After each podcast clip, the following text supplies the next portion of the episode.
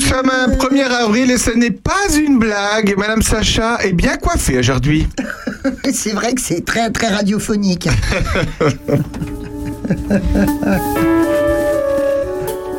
L'heure intelligente avec Aurélien Péco, l'émission à consommer sans modération. Mais oui, sans modération. Bonjour à tous. On le va raconter sans modération. On va, on va avoir faim aujourd'hui. Oh là là, on va parler. bah, parce qu'on va parler bouffe. Oh là là, et puis alors dis donc pas n'importe quelle bouffe. Hein. Et pas n'importe On quelle mange même des fleurs. C'est le jour du poisson. Bonjour à tous. Nous sommes le samedi 1er avril. Ah, C'est bon ça le poisson. Ils sont les piliers de cette émission. Ils sont les garants du niveau des verts et de la culture. Madame Sandrine Manteau. Bonjour madame, qui adore le poisson d'ailleurs. Euh, Oui, c'est vrai, absolument. Bonjour à tous. Tout à l'heure, elle nous fera une chronique d'ailleurs sur le poisson. Bon bah d'accord alors. Sur tous les, sur tous les poissons de mauvais augure qu'elle a rencontrés dans sa vie. Et ça, il y en a moins pour 10 minutes. Non, c'est faux. Jean-François, c'est faux. Jean-François Fario, bonjour. Bonjour, alors moi aussi j'aime bien le poisson, mais au chocolat. Merci François. Et t'aimes pas le poisson sinon Si. Ah bon aussi. On leur a proposé de passer à l'heure intelligente sur Opus et ils ont évidemment répondu présent. Miguel, bonjour. Bonjour.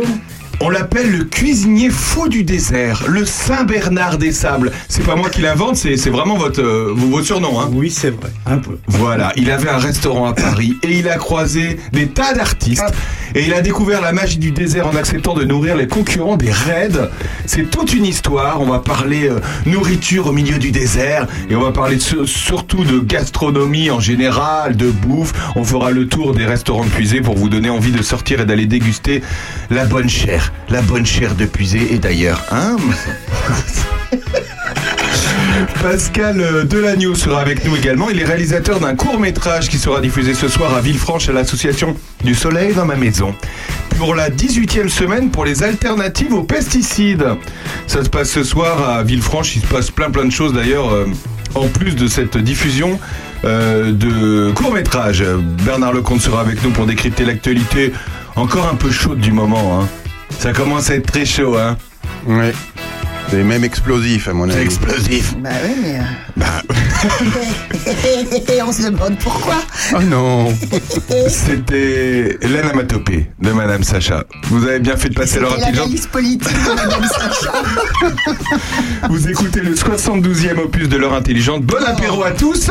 On se retrouve juste après un homme qui est connu pour une chanson, pas deux, une. C'est pas vrai. À tout de suite. Plus de 28 jours et déjà quelques mirages me disent de faire demi-tour. La fée des neiges me suit tapant sur son tambour. Les fantômes du syndicat des marchands de certitude sont glissés jusqu'à ma lune, reprochant mon attitude. C'est pas très populaire le goût de la solitude.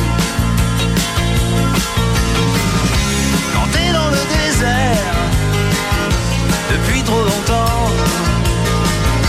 Tu te demandes à qui ça sert Toutes les règles un peu truquées du jeu qu'on veut te faire jouer les yeux bandés.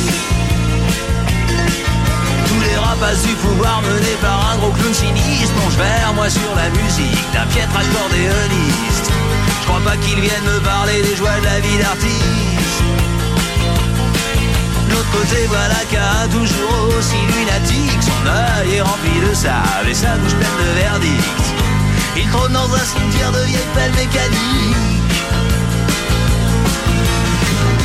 Quand t'es dans le désert Depuis trop longtemps là, là, là, Tu te demandes à qui ça sert. Toutes les règles un peu truquées du jeu qu'on veut faire jouer les yeux bandés que les poètes finissent tous trafiquants d'armes. On est 50 millions de poètes, c'est ça qui doit faire notre charme Sur une lune de Saturne, mon perroquet sonne l'alarme. C'est drôle mais tout le monde s'en fout. Vendredi tombant nulle part, y'a Robinson solitaire Qui m'a dit, je vous mon île, vous n'auriez pas vu la mer. Va falloir que je lui parle du thermonucléaire dans le désert depuis trop longtemps. Demandes à qui ça sert Toutes les règles un peu truquées du jeu qu'on veut faire jouer les yeux bandés.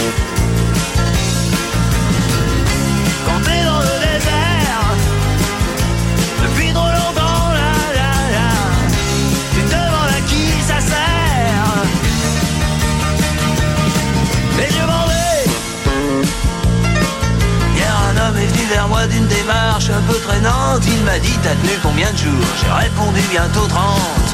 Je me souviens qu'il espérait tenir jusqu'à 40. Quand j'ai demandé son message, il m'a dit d'un air tranquille Les politiciens finiront tous un jour au fond d'un asile. J'ai compris que je pourrais bientôt regagner la ville. Quand t'es dans le désert, depuis trop longtemps, à qui ça sert. Toutes les règles un peu truquées du jeu qu'on veut te faire jouer les yeux bandés.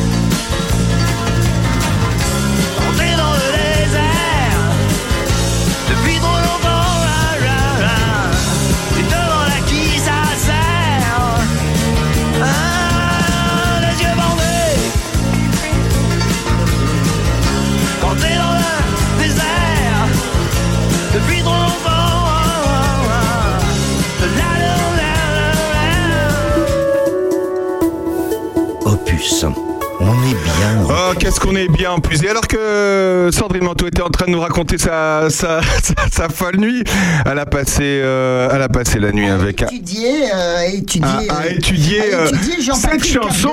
Jean-Patrick Capdevielle euh, qui a chanté alors c'est pas plan moi j'ai toujours cru quand on entendait cette chanson planté dans le désert non C'est canté. dans le désert c'est pas planté dans Non, non. avec ma voix- tu vois c'est pas Johnny. Hallyday qui se plante dans le désert avec sa voiture Bon, il a pas la voix de Johnny Hallyday d'un autre côté, ce il est un garçon. peu rocker c'est qui ce monsieur Eh ben, il a été journaliste, il a eu une belle vie. Il s'est pas fait chier dans la vie, j'ai l'impression. Intéressant. Jean-Patrick Capdevielle, ça c'est bien ça. Alors, il, a, il, est de, oh, bah, il est de 45. En fait, je dis ça d'habitude, on ne dit pas la date de naissance de, des artistes qu'on écoute. Mais là, comme il a une figure euh, d'éternel jeune rocker, Mm. on se demandait avec Miguel euh, quel âge il avait. Et ben, il est de 45, le mec, tu vois. Euh, bref, et, du coup, ça lui a permis de rencontrer mais plein de mecs extraordinaires. Donc, il a d'abord été journaliste, entre autres euh, pour saluer les copains, comme tu disais. Salut les copains. voilà. Et Mademoiselle H tendre, qui fait que donc du coup, on voit que c'est un mec des années 60 à la base, qui commence à travailler dans les années 60. Et puis euh, Globetrotter, il part euh, vivre aux États-Unis, à Londres, et c'est là qu'il va rencontrer les Beatles, Ah euh. Jimi Hendrix, les Rolling Stones, et tout ça, ça lui donne envie lui-même de faire de la musique, et il va devenir un ami proche de Eric Clapton. ah oui quand vous même plaît. ah oui ah oui D'accord. Ouais. Puis après, le mec, il se dit, oh bah tiens, si j'allais vivre au Baléares et à Ibiza, donc bien avant que ce soit à la mode. Ah de oui. l'autre côté, tu vois. Voilà. Et puis là, il fait de la peinture, et puis il fait un peu de composition euh, euh, musicale. Euh, et c'est William Scheller d'ailleurs le- qui va lui donner sa, sa première chance, euh, lui faire faire son premier disque.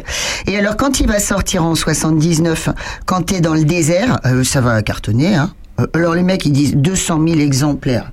Euh, pour l'époque c'est beaucoup pas je, sais pas, vous vous rendez compte les compte. garçons On euh, quand on dit 200 000 exemplaires Apparemment c'est énorme, hein, de toute moi, façon c'est énorme. ça fait beaucoup hein Alors, il était un petit peu euh, critique quand même, le monsieur. Bon, il n'y avait plus la, la censure euh, gaulliste, mais quand même, il aurait été censuré sinon, hein, parce qu'il dit à un moment donné, tous les rapaces du pouvoir, menés par un gros clown sinistre, plongent vers moi sur la musique euh, d'un piètre accordéoniste. Qui est le piètre accordéoniste? Bah, ça peut être que Giscard. Eh ben voilà, c'est Ah Giscard. donc, qui est le gros clown sinistre euh, aux côtés de Giscard, Premier ministre à l'époque? Bah c'est qui? Chichi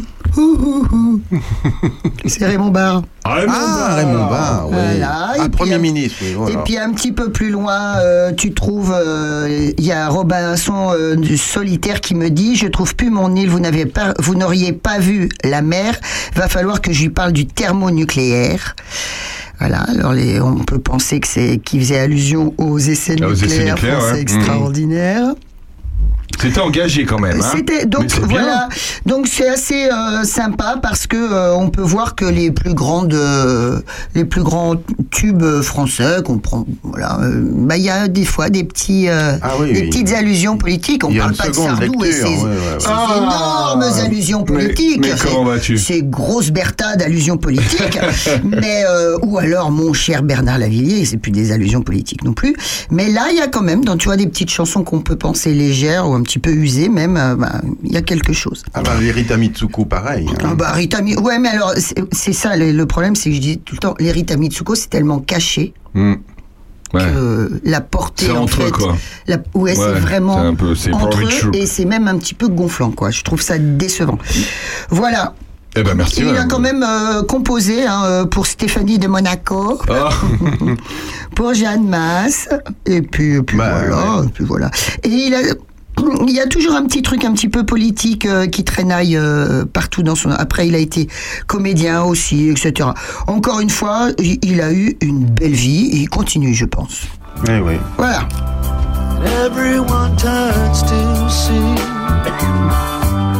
this beautiful lady Eric Clapton. Ah bah oui, mais ça c'est. walking around. On passe pas souvent, alors je le mets. Il y a eu dernièrement un magnifique documentaire sur euh, la vie de Clapton euh, qui est passé au Vox. C'est extraordinaire, vie, vie extraordinaire. Miguel, bon ça va, vous êtes bien installé? Oui, très bien. Bon, bah merci beaucoup d'être avec nous en tout cas. Euh, c'est Sandrine Manteau qui nous a parlé de vous. Oui. Mais oui, elle nous a parlé de vous. Comment t'as rencontré ce monsieur Allez, moi- rac- de- toi raconte, dis-nous qui il est d'abord. C'est mon, c'est mon coup de cœur euh, de ce week-end, en fait, Miguel. Ah mais juste de ce week-end, comme quoi vous avez vu ça bah va non, parce qu'on s'est rencontrés ce week-end. Dimanche, euh, je chantais euh, dans un, dans un joli village qui s'appelle la Selle en Hermois. Et il y avait ce monsieur qui est pas monté sur la table euh, euh, en enlevant sa chemise et en faisant tourner les serviettes. Hein, mais pourquoi, d'ailleurs, pourquoi on a eu cette... Je pense parce qu'on se connaît malgré tout depuis 10 ans. Voilà, c'est Depuis. 10 ans, euh, On se croise. je te suis, voilà, tout simplement. Dans les Ouais, animations. c'est ça, tu peux mettre ça. ouais, c'est ça un petit peu. Eh, Ouais. il- vous, l'aviez vu avant Oui, Madame bien Sacha. Oui, oui, oui. En train de chanter En train de chanter, en train d'animer, euh, oui, oui. Ça a été euh, mes sorties euh, préférées euh, avec OVS, qui, veut dire euh, on va sortir. Et je ne connaissais pas du tout Montargis, Ouais. donc euh, j'allais très souvent au concert. Et bah, Sacha animé, animé à au chaque fois. Bellman. Au Bellman, voilà.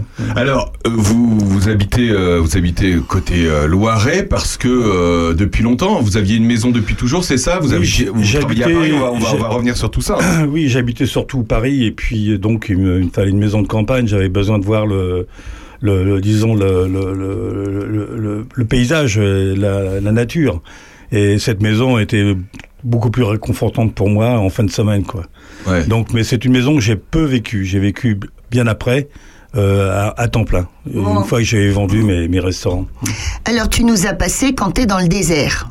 Oui. Euh, Aurélien Pécaud, tu savais pourquoi Voilà. Ra- Raconte-nous, Miguel, raconte-nous ton lien au désert. Ah oui, alors ben ça, ça, disons que ça remonte à très longtemps parce qu'il y avait cette passion de vouloir euh, comprendre, apprendre et puis découvrir. Euh, je suis, je suis de famille euh, d'émigrés. Hein, je suis donc euh, évidemment mes origines m'in- m'inspirent à aller un peu plus loin, à, à comprendre les gens. Et je suis aussi parce qu'on parle souvent de moi en tant que cuisinier, mais j'étais avant tout un typographe. Ah, bon? Ma- ma- oui, Ouais. ça a été, ça a été mon, mon premier métier à l'école à Lisieux, puisque je suis né à Lisieux. Et puis j'ai fait huit ans de cours du soir à, à Étienne, donc à Paris, où je me suis retrouvé un peu plus tard directeur technique dans une imprimerie. C'est dingue. c'est dingue ça. Oui, mais là, Donc vous faisiez des cartes Faut- euh, euh, je faisais pas que des cartes, je faisais beaucoup de, de magazines. Ouais. Euh, je travaillais sur des rotos et puis également des machines à feuilles. Mais à l'origine, c'était la typographie. Voilà, la typographie, euh, le travail avec le plomb. Ah ouais. Euh, je crois que je fais partie peut-être un des derniers d'ailleurs typographe. Imposeur typographe, puisque l'imposeur c'est celui qui réunit euh, les pages pour en faire un pliage. Donc avec euh, toute la matière était en, en plomb. Ouais. Il fallait mettre ça sur un marbre et puis euh, serrer et, et voilà et envoyer en machine. Mais Donc ça c'est alors avec des, des milliers et des milliers de toutes petites lettres. Des, tout- de, toutes les- de tous les corps, puisqu'on appelle Oui. un- une grosseur c'est un corps.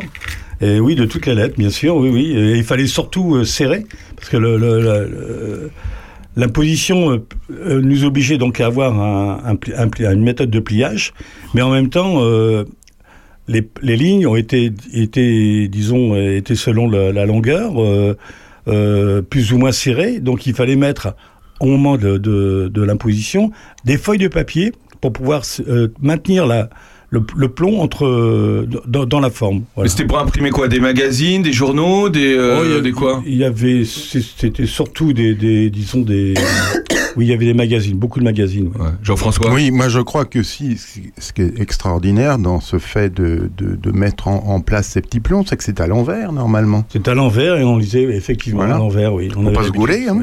Faut pas se. Moi, moi, je faisais de l'imprimerie à l'école. Ah, Voilà, oui, on avait ces petites lettres et euh, on nous apprenait à faire ça. J'ai des souvenirs extraordinaires de ça. Euh, je sais que euh, Balzac en parle beaucoup, évidemment, dans, dans ses romans. Il y avait, euh, est-ce qu'on parlait encore à ton époque des ours et des singes? Pas du tout. Voilà. Non, non. Les ours, les singes, c'était des, des employés euh, légers, euh, jeunes et véloces, qui montaient chercher justement toutes ces toutes ces, ces milliers de lettres qui étaient en hauteur pour prendre moins de place. Alors hop, on allait chercher les différentes casses et on les redescendait. Et les ours, c'était ceux qui faisaient les, les mouvements euh, dans, dans l'autre sens, à l'horizontale en fait, de gauche à droite. Et comme ils, se, ils avaient tendance à se dandiner comme ça, on appelait ça les ours. Mais Vas-y. l'ours, euh, l'ours c'est aussi le, le cartouche. Et c'est le cartouche. Voilà, le actuelle. cartouche où il y a Bien tous les. oui. Et la casse en question s'appelait la casse parisienne. La casse parisienne. Oui, puisqu'il y avait une manière de, de distribuer le plomb dans, dans, le, dans un- une grande boîte qui s'appelait la casse. Et donc, euh, le- les parties les plus, les plus importantes, c'était le A, c'était le E. Donc, les- elles étaient beaucoup plus importantes que le reste. Et il fallait chercher. Vous avez euh, fait ça combien de temps, euh, Miguel Ça a duré euh, 10 ans de ma vie. D'accord. Donc, mesdames et messieurs, vous ne vous y trompez pas, nous accueillons euh, aujourd'hui au micro d'Opus un cuisinier. Eh oui. Oui. Mais c'est venu comment parle bah d'imprimerie de Alors, justement. Eh, on, a, on a vachement bien lancé. incroyable. Alors, euh, Alors, oui, que la transition, comment Mais ça s'est La fait transition, elle a été très simple. Euh, euh, en tant que, disons, responsable dans une, une imprimerie, on invitait tous les jours des, des- nos clients en, en, en restauration. En déjeuner, Voilà. déjeuner, d'accord. Donc on allait, euh, on allait euh, selon la, la- la- la qualité du client dans des grandes maisons ou dans les petites maisons. Alors, c'était quoi euh, ces maisons euh, si, si on peut citer des noms, ça des va rappeler des maisons, souvenirs. c'était euh, des maisons sur sur Paris. Il y avait le, le Voltaire. Il y avait aussi, euh, enfin des, des maisons un peu spécifiques à l'imprimerie où les gens se rencontraient. Donc euh, Ouais. surtout dans Paris. Le nom m'échappe maintenant, mais je veux dire, euh, il y a, y avait, il y avait ces maisons-là, plus d'autres maisons puisque j'ai j'ai changé trois fois de- d'entreprise et donc euh, j'en avais en Seine-et-Marne aussi. Il y avait des restaurants qui étaient, qui étaient disons euh, appréciés des, des, des clients. Voilà. Donc vous alliez, moi, euh, vous je- alliez, euh, vous alliez manger avec ses clients et puis euh, bah forcément. Voilà, donc je- mais je m'attendais pas du tout à rentrer dans la restauration. Je pense qu'avant tout, ma mère était la meilleure cuisinière au monde, donc je ne Ouais. pouvais pas dire je serais un, un cuisinier. La chance a voulu, c'est que je rencontre ma deuxième femme qui était dans la cuisine. Ah, Et là, je me suis dit, je connais la mise en page, je sais l'ambiance, puisque finalement j'ai vécu ça. Et puis, on va m'apprendre à cuisiner. Et ma femme m'a appris à cuisiner. Et ça a duré euh, donc euh, 15 ans de ma vie. 15 ans de ma vie où, où la passion est venue, euh, pendant où je me suis intéressé de plus en plus. J'ai, je crois que j'ai 140 livres de cuisine à la maison. ah ouais. Donc euh, je suis un autodidacte, mais passionné quoi. Et souvent, euh, j'avais des amis qui étaient des grands cuisiniers et qui me disaient euh, t'es pas quand même passé par la grande porte. Sandrine. Alors oui, il faut quand même que tu nous dises tes origines, parce que ta maman, elle faisait pas n'importe quelle cuisine du coup. Non, ma maman, elle faisait, c'était un petit peu oui. C'était évidemment le dimanche la paella, puisque finalement mes parents sont d'origine euh, de Valence. y arrive. Ouais. Voilà. où- Valencia, je suis à da, da, da, da, je viens du pays de l'oranger. Oh, Ah, bah, je chante faux en plus. On vient de perdre euh, une cinquantaine de Valencia Merde, on recommence à tout à l'heure. Donc tout ce qui, euh, Alors, tout ce qui est cuisine voilà. espagnole. Ouais. Alors Cuisine tout ce qui est cuisine espagnole, je crois que Et déjà. la fameuse paella de Miguel. La fameuse paella, mais qui est venue, je pense, avant tout de ma maman, qui, qui dès que j'ai amené des, des, des, des, des, amis à la maison, je crois que c'est la moitié de la classe qui est passée, euh, elle me faisait la paella. Donc mon père euh, tuait le lapin ou le poulet, et ma mère faisait la paella en- en suivi comme ça. Et donc, euh, ou des pot-au-feu, des pot-au-feu espagnols, ou à bois de pois chiches, de, de blé, de, de, de dur, de lard, rance, euh, qui, qui, qui, enfin, qui, qui faisait plaisir au palais de, de, de, de- de mes amis, quoi. Ça y est, on a faim. Voilà. Et ta femme, alors, elle faisait. C'était quoi sa Alors, cuisine? ma femme, c'était une femme du Nord. Elle avait fait son école hôtelière en, en Belgique. Et euh, elle était, euh, elle travaillait dans des grandes maisons à, à Arras. Et puis euh, ensuite, elle s'est établie donc avec son premier mari à Paris, où elle travaillait plus dans des, co- dans des, disons des, des restaurants d'entreprise qu'autre chose, quoi.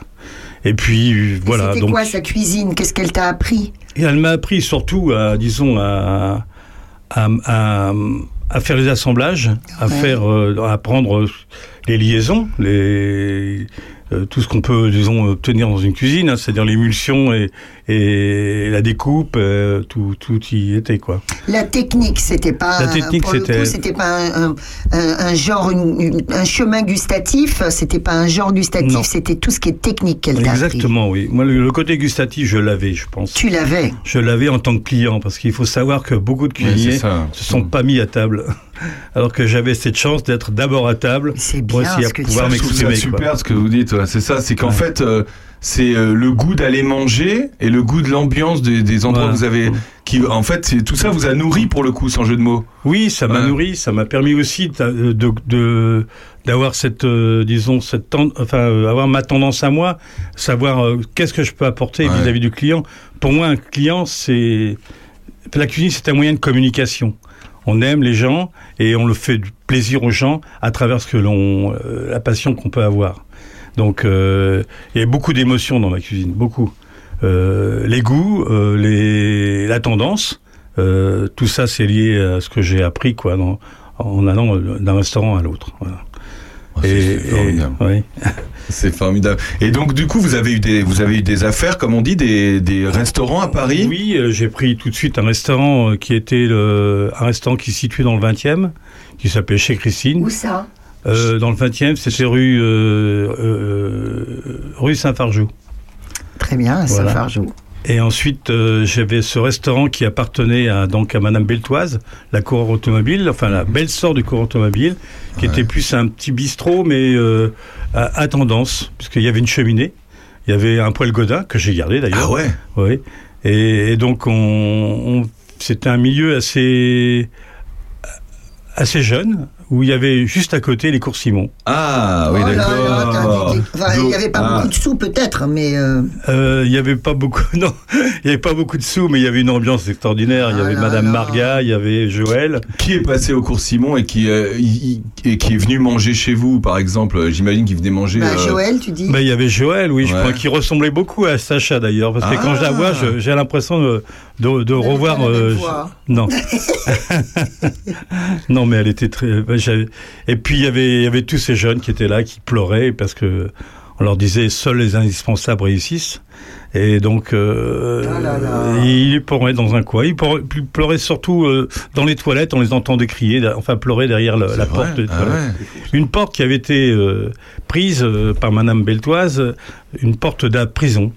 C'était une porte de, de prisonnier, on l'avait mis, qui a servi donc de porte de, de toilette, voilà, que j'ai gardé également d'ailleurs. Qu'est-ce que tu leur, tu leur proposais à manger dans Alors- ce bistrot? À l'époque, euh, c'était plus euh, donc euh, la spécialité, c'était euh, du, du les enfin disons des plats du Sud-Ouest. Voilà. Je faisais beaucoup. On me disait que j'étais du Sud-Ouest parce que je faisais des confits. Euh, plus tard, j'ai fait des confits à l'oriental, mais je crois que c'était imprégné par mes par mes rallyes. Et puis il y avait beaucoup de beaucoup de poissons, beaucoup de viande. Et il y avait, euh, je faisais mes pâtés aussi. Donc euh, il y avait il y avait une tendance un petit peu, disons, de l'époque quoi. Donc on était dans les années 90. On était plus dans les années 85. Voilà, c'est ça. 85, où là, la salade primait, alors que maintenant, la, la salade, on la met de côté, dans une assiette. je Bah oui, Ah ouais, euh, c'est marrant, Cap- parce que- Cap de Vielle euh, aurait pu manger dans ton restaurant en 85. Ouais. Les cassoulets aussi, c'était des choses que... Et puis, bah, de temps en temps, euh, cette fameuse paella qui venait... euh, et, et d'ailleurs, je me souviens, il y avait aussi du couscous, mais le couscous n'est pas- n'était pas, le mien. J'avais une grande table, la table, j'appelais ça la table d'hôte, où tous mes amis venaient euh, une fois par semaine, où on était à peu près une douzaine autour de cette table, et on mangeait le couscous du voisin. Donc, euh, mes clients mangeait à ma carte et, et moi je mangeais le couscous du voisin avec mes amis. Oh, Voilà. Ah ouais. On avait chacun notre spé- spé- spécialité. C'est adorable. C'était dans les années, dans quelles années euh, 85. 85. 85, oui. Et donc euh, vous avez eu ce restaurant pendant combien de temps? Alors j'ai eu pendant 15 ans, mais euh, Ah oui. j'étais dans tous les guides, euh, sauf euh, Michelin, mais on m'a on m'avait mis dans tous toi. les guides. Et on venait comme ça pour voir un petit peu euh, Paris, c'est ça la magie de Paris hein, Ouais. À partir du moment où on est dans un guide, euh, il y a une- un échange qui est très fort entre les uns et les autres, des gens de tous les milieux qui me que l'on on retrouve pas très bien, disons en province, mais à Ouais. Paris, oui, c'était cette magie là. Oui, oui, c'est c'est c'est c'est mélangé à Paris. Il y a beaucoup, beaucoup de monde qui passe, qui repasse, qui. euh, Et, et les gens venaient pour la pour euh, ta cuisine, mais est-ce qu'ils venaient aussi pour toi? Euh, bien sûr, oui, oui, parce ça. que j'allais, j'allais évidemment l'échange. C'est Ouais, pas simplement ouais. Autour de ma table, c'était aussi autour de la table des autres. Ah oui. Donc souvent, il y avait des réunions qui se faisaient chez mes voisins, chez mes restaurateurs, euh, et voilà, c'était un petit peu l'échange qu'on avait, bien sûr, oui. On va continuer à parler euh, de gastronomie et puis on va on va on va traverser la, la Méditerranée dans un instant. Voilà. Ah tout de suite vous êtes euh, avec le dollar intelligente jusqu'à 13h. Les docks où le poids et l'ennui me courbent le dos. Ils arrivent le ventre alourdi de fruits, les bateaux.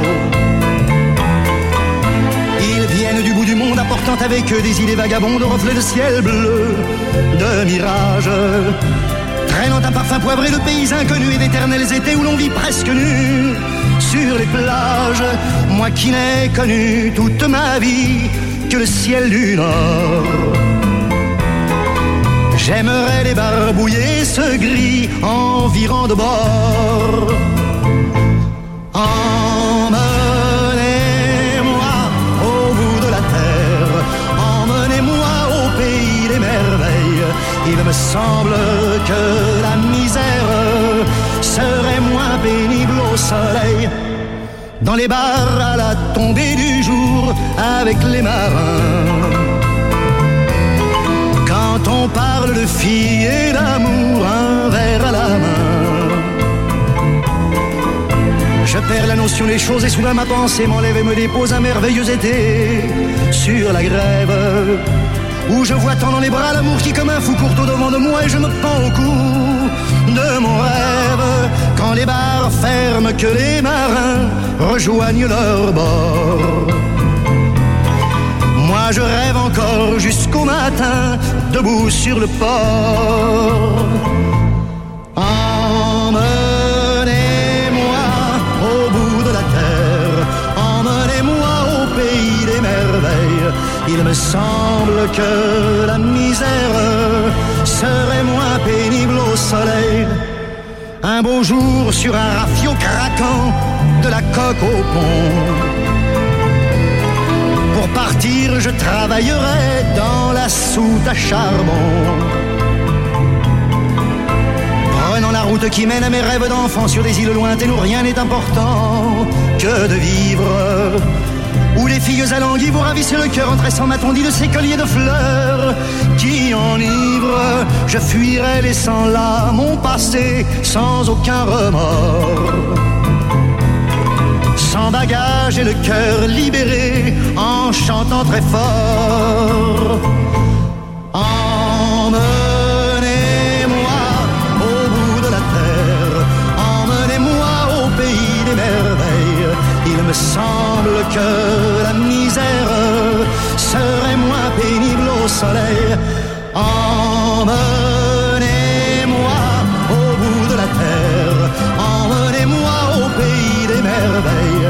Il me semble que la misère serait moins pénible au soleil.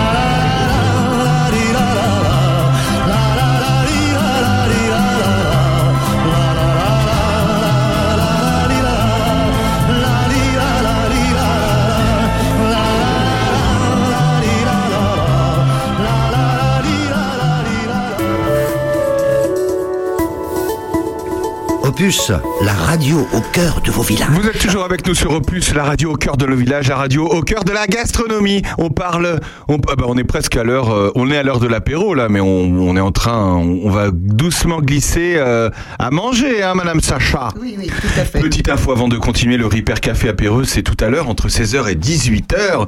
Si vous avez un grille-pain, un four électrique qui ne marche plus, ne le jetez pas. Et allez au Ripper Café de Péreux tout à l'heure à 16h. Eh ben, moi, je vais vous dire, monsieur Aurélien Péco, mon, ca- mon camion est plein. Mon camion est plein de lampes, de. J'ai tellement de choses à faire réparer. Sais, les marrant petits- comme- En effet, les petites réparations à la gomme, le Mais truc. oui.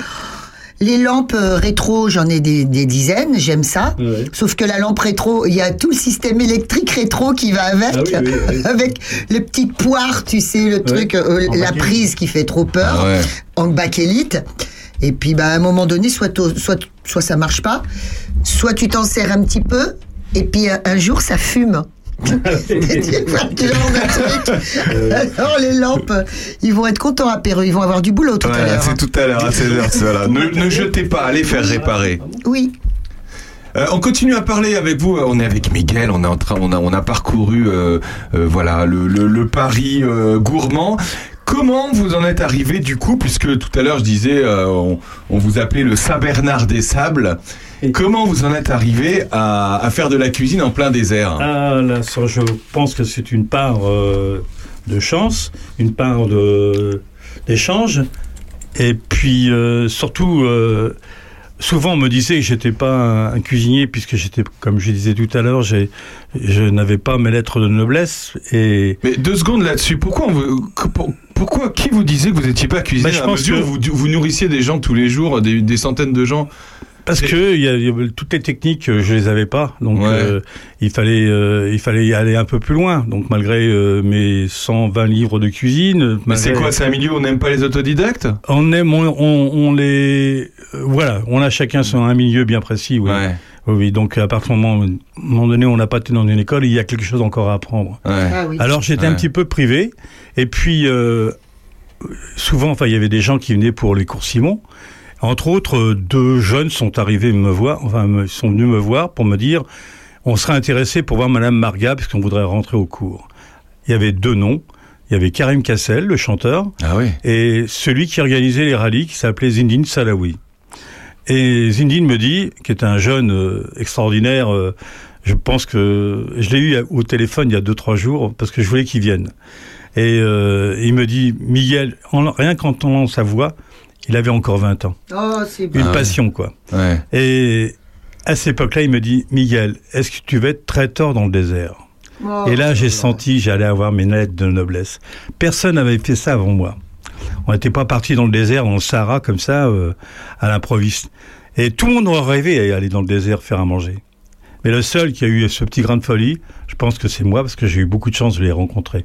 Et alors, euh, quand vous dites dans le désert, c'est pour qui Pourquoi Pour un événement Alors, pour, euh, Oui, alors donc, euh, il s'occupait surtout de, du ULM, euh, de montgolfière, de quad et de cheval. Donc, euh, on est parti la première fois pour du, des ULM.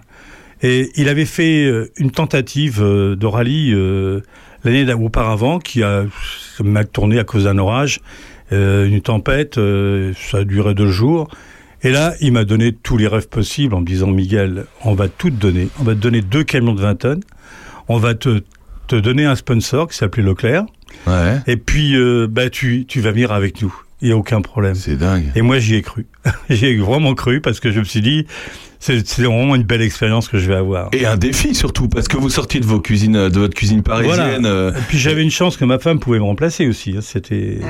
Ah, l'époque. donc là, elle était, à- elle, elle était à Elle- Paris. euh, Elle était à Paris, voilà. euh, voilà. Donc elle est restée à Paris. On a gardé non, évidemment no- notre restaurant.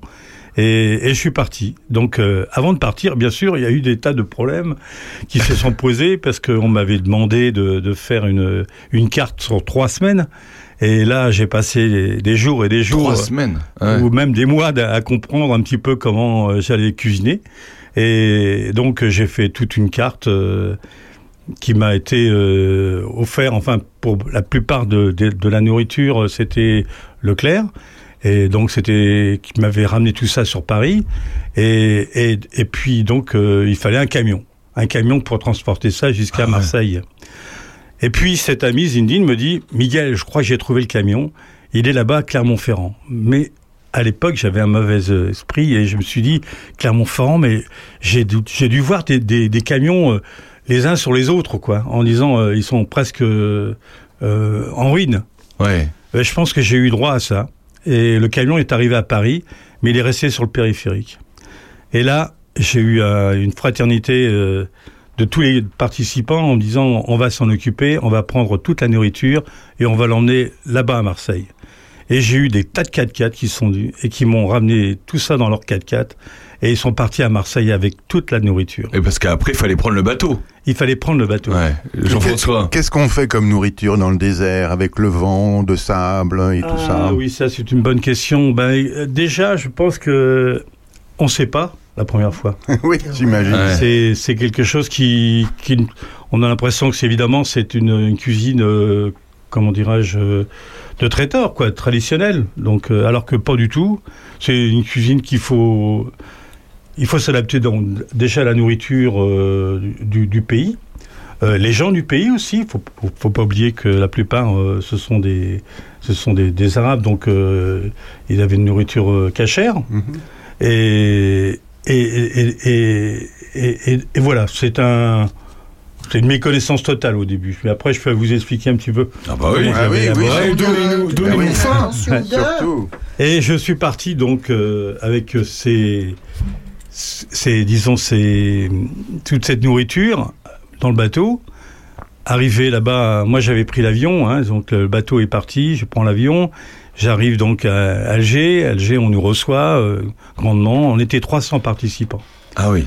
Et, et puis mes camions, je pose la question, où sont mes camions? Mes camions étaient un petit peu déjà aux portes du désert, à Boussaada, et je, je, je les ai revus une journée après, et j'ai ouvert le camion, et tout était en vrac. Oh là là. Et là, tous mes menus, il y avait tout à refaire. Non. Et j'ai eu la chance inouïe d'avoir une lampe électrique. Tous les soirs, j'avais ma lampe électrique, et j'allais, je refaisais mon menu. Vous deviez faire à manger pour 300 personnes. 300 personnes tous les jours, oui, oui. Avec un petit déjeuner, bien sûr, et puis une collation pour le midi.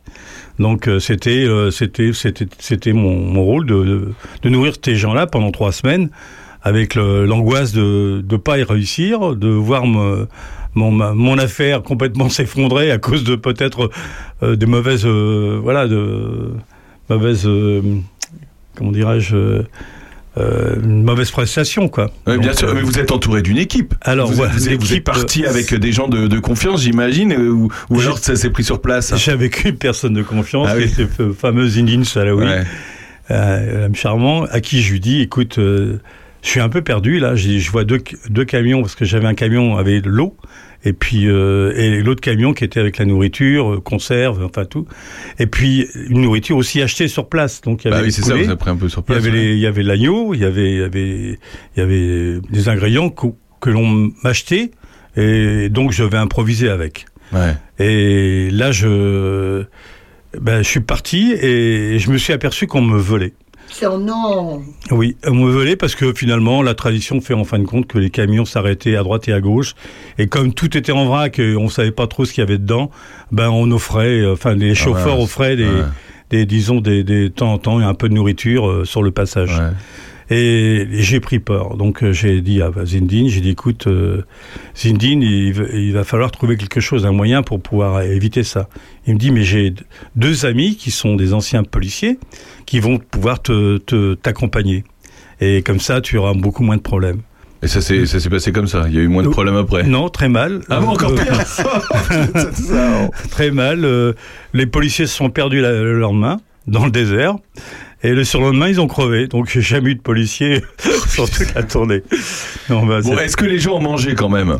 Oui, les gens mangeaient, bien sûr. euh, il fallait préparer, et surtout, bon, le soir, euh, on avait, euh, j'avais des, des grandes tables, comme on faisait pour des rallyes, euh, des grandes tables où j'exposais donc des, des, des menus, enfin des, disons des entrées, un peu à volonté, quoi. Tu Donc, faisais euh, buffet. comment?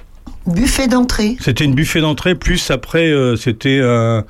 Euh, J'appelais ça, enfin une viande, une viande bouillie. On fait une viande cuite puisque euh, le transport pouvait, disons, euh, euh, le transport et puis les grillades me prenaient trop de temps. Ouais. quoi. Donc, Mais le, le- le matériel, il était branché où? Alors le matériel, c'était très simple. Le matériel, j'avais que des grandes cuves. J'avais trois euh, grosses marmites et c'était tout. Ah ouais? Et tout le reste, c'était faisais du feu en dessous Ou c'était vraiment a- gaz du gaz gaz, quand même Il n'y avait pas de gaz. il y Non, avait- c'est pas Euh, vrai. oui, il y avait du gaz, mais pas de feu, pas de feu de bois. ouais, Oui, c'était au gaz. Au gaz. Au gaz. au gaz. T'avais donc, des euh, serpentins, des grands serpentins, Voilà, c'est ça, des grands serpentins où on cuisinait, euh, et le reste, euh, c'était des entrées froides, Ouais. avec euh, ce que je ramenais de, donc de, de, de France, quoi. Tu faisais des crudités, en fait. Je faisais des beaucoup de crudités, oui. Oui. Hum. Bah oui, il faisait chaud. Mhm. Il y avait beaucoup de crudités, oui. Quelles ont été tes plus grandes plantades et quels ont été tes plus grands succès dans le désert? Ah, Tu je as eu crois un que... challenge du genre une, une énorme fête. Bon, là, il faut que tu fasses un truc Oui, spécial. justement. Voilà. Euh, cinq, six jours après, on arrive à Tamalras, à à Janet. Janet, c'est un endroit magique où on voit le désert euh, avec un, un plan euh, horizontal et vertical, puisqu'il y a des grandes euh, des montagnes qui sont pratiquement comme des pics. C'est magnifique à voir. Il faut savoir que le désert, il y a, énormément de couleurs. hein. Il, y a, plein de couleurs de sable. Il y a du rouge, il y a du jaune, il y a du blanc, il y a du. C'est vraiment magnifique. Et là, j'arrive enfin à Janet où on me dit Miguel, tu vas pouvoir te reposer. Ça faisait quand même cinq jours que j'avais pas, me s'étais pas lavé. Et on m'a emmené dans un hammam. Donc euh, je suis allé euh, me laver. Personne m'a reconnu d'ailleurs en rentrant, en sortant de là. Et Vous avez du sable accroché sur le visage Et comme j'avais pris un peu de temps, que je. Et puis, t'avais perdu 3 cm de peau. Ouais, ouais. Tout le bronzage sur la photo. Et donc, comme j'avais pris un peu de temps, euh, on m'a dit, bah, écoute, ce soir, tu feras pas à manger. C'est le village qui, c'est le village qui t'invite, qui fera tout, qui fera Ouais. le méchoui et tout ça. Et j'étais voir le responsable, enfin le- la personne qui avait donc les les, les, les- les moutons. Et je lui dis, euh, vous en avez combien de moutons? Il me dit, j'en ai un. Avec un, il fallait que je nourrisse 300 couverts. Voilà. En plus, il y avait le préfet qui était venu. C'était vraiment une horreur pour moi. Il a fallu que je reprenne ma lampe électrique, que je rentre de nouveau dans le camion pour refaire à manger, quoi. Mais Ah ouais. c'était des moments merveilleux Ils ont, mangé, ils ont mangé quand même? Ils ont tout Avec mangé. le- Ah oui. C'est un gros mouton. C'est un gros C'était- mouton. Comment C'est les noces de Cana, ton truc. Comment t'as fait avec un mouton pour nourrir 300 personnes? Bah, j'avais des compléments quand même. J'avais encore un peu de viande dans mon dans le camion puisque j'avais j'avais des poulets aussi. Donc, J'avais beaucoup de, enfin encore un peu de viande. Mais disons que tout ce qui était nourriture euh, fraîche, elle était, euh, j'avais, on s'arrêtait dans les villages et on achetait et on repartait avec. quoi. Et ça passait, ça, un cuistot qui arrivait de Paris, euh, même si vous avez des, des origines espagnoles, etc. Ça passait là-bas euh, au niveau culture que vous faisiez à manger euh, pour un raid comme ça qui passait chez eux. Co- comment comment ça s'est Bah, ça passé euh, business pour Voilà. Ben, je pense qu'avant tout, euh, je pense qu'il faut être assez sociable et puis il faut surtout comprendre la- la- Ouais. l'individu. Il faut comprendre le- la, la- la culture. Euh, Lorsqu'on s'associe avec des gens qui vous apprennent quelque chose et que vous communiquez à travers ça, Ouais. euh, le message est passé. Donc j'avais beaucoup d'amis, bien sûr, on m'aidait. J'ai jamais eu de conflit euh, ni quoi que ce soit. Quoi. C'était, pour moi, c'était un lieu magique où je m'imprégnais, où je recevais des autres une, une information et, et une culture. Et ça, pour moi, c'était important. Donc euh, Et le message était passé. On en parlait tout à l'heure. euh, encore une fois, la nourriture, la table rassemble. C'est Oui, voilà. C'était le cas aussi au milieu du désert. Bien sûr, bien sûr. La, la- la- la table rassemble. Et d'ailleurs, euh, on m'aimait tellement bien. Je dis ça parce que j'ai pas envie de, de trop en dire là-dessus. Mais euh, la nuit, quand même, on me réveillait à 2h, 3h du matin parce qu'il y avait encore quelques, quelques-uns qui n'étaient pas encore arrivés. Donc, euh, on me disait, Miguel, réveille-toi, il y en a des encore deux autres. ouais. C'était voilà. Mm. Donc euh, on- on- ils avaient confiance en moi. Ils savaient qu'à 2 heures du matin, ils avaient encore à manger. Voilà. Ouais. Donc c'était un petit peu un dialogue entre entre oui. c'est- Jean-François. Oui, oui, non, je voulais dire autour d'une table, oui, ça rassemble. Et autour d'une table, les gens deviennent tous des copains parce qu'ils partagent le pain, justement. Ouais. Euh, autour d'une table, en, en général, on y fait plein de choses entre copains, entre amis, euh, entre collègues. euh, vous avez toujours aimé ça, en fait, vous. Oui, toujours aimé ça et je- comme je te disais, c'est c'est un moyen de communication Ouais. extraordinaire, la table. On a envie de communiquer à travers une table, on dit toujours pourvu qu'il aime. Je me souviens, enfin, quand j'avais des apprentis ou, ou- ou du personnel qui, qui servait, je leur disais surtout prenez mon assiette et dites pourvu qu'il aime avant de l'envoyer. Ouais. Et là, vous verrez que les choses seront différentes parce que les choses, on a un grand plaisir à donner ce que l'on, ce qu'on a de mieux en soi. Euh, on ne fait pas ça n'importe, on n'improvise pas euh, n'importe comment. Une- un plat, c'est c'est une réflexion, c'est c'est Ouais. c'est une communion. Une communion. Sandrine, la communion. Donc, Elle est loin la communion, je, Sandrine. je n'ai jamais euh, euh, goûté les, les- les plats de Miguel, mais euh, il m'a montré plein de photos. Et alors, ce qui est magnifique, c'est que la cuisine de Miguel, elle est, elle est belle, esthétiquement belle. Ouais. Voilà. Alors, il aime les fleurs, Miguel. Alors, il nous met des fleurs. Au Ah, là, désert, oui. il ne devait pas nous mettre des La fleurs. nature, la nature. Raconte-nous euh, ce- ce- cette dimension esthétique qu'il y a dans tes plats également. Alors, je encore une fois, pas quand tu es dans le désert. Je pense que tu n'en Oui. étais pas là. Non, non, dans le désert, il n'y avait pas beaucoup de fleurs, non, non, non. Il y avait, bien sable. sûr, les fleurs, c'était quelque, quelque chose que j'apprécie beaucoup, puisque finalement, euh, ça donne une couleur, ça donne un appétit. C'est, on est, on- les fleurs, on a envie, de- on les regarde souvent, on, on parle avec une fleur, mais la manger, c'est, bien aussi. Et, et manger une fleur euh, dans une assiette, une couleur, euh, c'est curieux, c'est, enrichissant, c'est différent, voilà. Donc il y a plein de fleurs qui se mangent. Ah. Euh, il y a, euh, moi je me, j'ai un bon petit souvenir euh, d'être allé dans ce restaurant de Champignelles qui est sur la petite Oui. place. euh, comment s'appelle-t-il ce restaurant? Je sais pas. Un restaurant tout orange quand oui. on rentre dans Champignelles. Et j'ai dégusté une petite, une petite orchidée. Oui, rose, Des crèmes orchidée, violette, capucine, il y en a plein. Toi, tu as commencé ça très tôt? Non. Non. Beaucoup plus tard, j'ai commencé ça, euh, disons, bah, quand j'étais, euh, que j'ai, quand j'ai fini euh, de, quand j'ai vendu, disons, mes affaires, j'ai, j'ai eu la chance de rencontrer un, un chef de cuisine qui s'appelle euh, Galec, Pascal Galec, et qui était le chef de, du golf à Ronsemay. Et c'est à- C'est où ça avec lui, Ronsemay, ça se situe à côté d'Auxerre. D'accord. Ah, c'est dans la, euh, le Poyodin aussi. C'est dans notre Non, canton. c'est plus le Poyodin, je Non, pense pas. non. Ah. Non, c'est plus le Poyodin, mais c'est c'est dans le canton de Charnier-Épuisé quand même. Ah oui, madame. Ronsemay Oui, parce que c'est entre, Donc, entre c'est entre et ici. Non, justement, c'est Oui. c'est entre Auxerre et ici. si Tu vois, entre Hayan, tu vois, Hayan, tu Ouais. passes la, bah c'est c'est euh, c'est sur la colline, quoi. c'est, Entre euh, le Péreux, Et puis Ayan. ouais, voilà, c'est ça. Après les ormes, Ah bon, côté Pas, euh, lo- pas loin de voilà. branches. Voilà, de. Et tout à l'heure, le restaurant qu'on cherchait s'appelle le Relais Poyodin à, à Champignelles. Voilà, moi j'avais Voilà. très bien mangé, mais il y a de ça quelques temps, je sais pas si ça. Ouais, ça existe encore, hein, ça existe oui, encore. Et Le même propriétaire, d'ailleurs. Ah oui, c'est Même même. propriétaire, Oui. C'est très bien, c'est un endroit très Et bien. à Ronsemay, donc euh, euh, belle table, ça a été repris. euh, ils ont beaucoup investi d'ailleurs il y a quelques quelques. Oui, il y a hein. 2-3 ans. Donc Ouais. ils, ont, rien- ils ont été repris par un, disons, euh, ça a été racheté. Donc euh, ils ont, oui, ils ont modifié beaucoup de choses. Ils ont modifié, euh, ils ont fait des travaux pharaoniques, quoi. C'est Ouais. digne d'une jet set entre guillemets, quoi. Et à ce qui paraît, il y a le- la formule bistrot qui est abordable. Vous pouvez y aller le, le midi. euh, Oui, avec le sauna. oui. Avec le sauna, euh, on obtient un prix de 67 euros, je crois, ou 64 euros, puisque j'ai un peu oublié les chiffres, mais euh, en faisant du sauna et, et la nourriture et le repas. voilà, vous avez le repas et le sauna. Mais Voilà. pas pendant. Hein. Non, pas pendant, non, non. non. Bon, alors raconte, tu rencontres ce cuisinier, et puis le cuisinier te dit mets des fleurs dans, dans, tes, dans tes plats, c'était ça? Non, c'est plutôt lui qui a fait les fleurs d'abord. Oui, et puis c'est moi qui les cultivées. Ah, vous cultivez les fleurs Oui, j'ai une serre Ah. et puis je, je fais de labourage, je fais un petit peu des, des- des petites fleurs chez moi parce que c'est aussi une passion. Quoi. C'est, je pense que c'est un prolongement de la cuisine, donc Ouais. euh, ça a été une passion. Mais, mais je pense qu'avant tout, ça a été inventé par, par d'autres personnes Ah oui, tout que à moi. fait, moi, ça je m'en doute. Euh, donc, mais euh, euh, t'as je- quand même une culture de fleurs pour les mettre dans tes plats.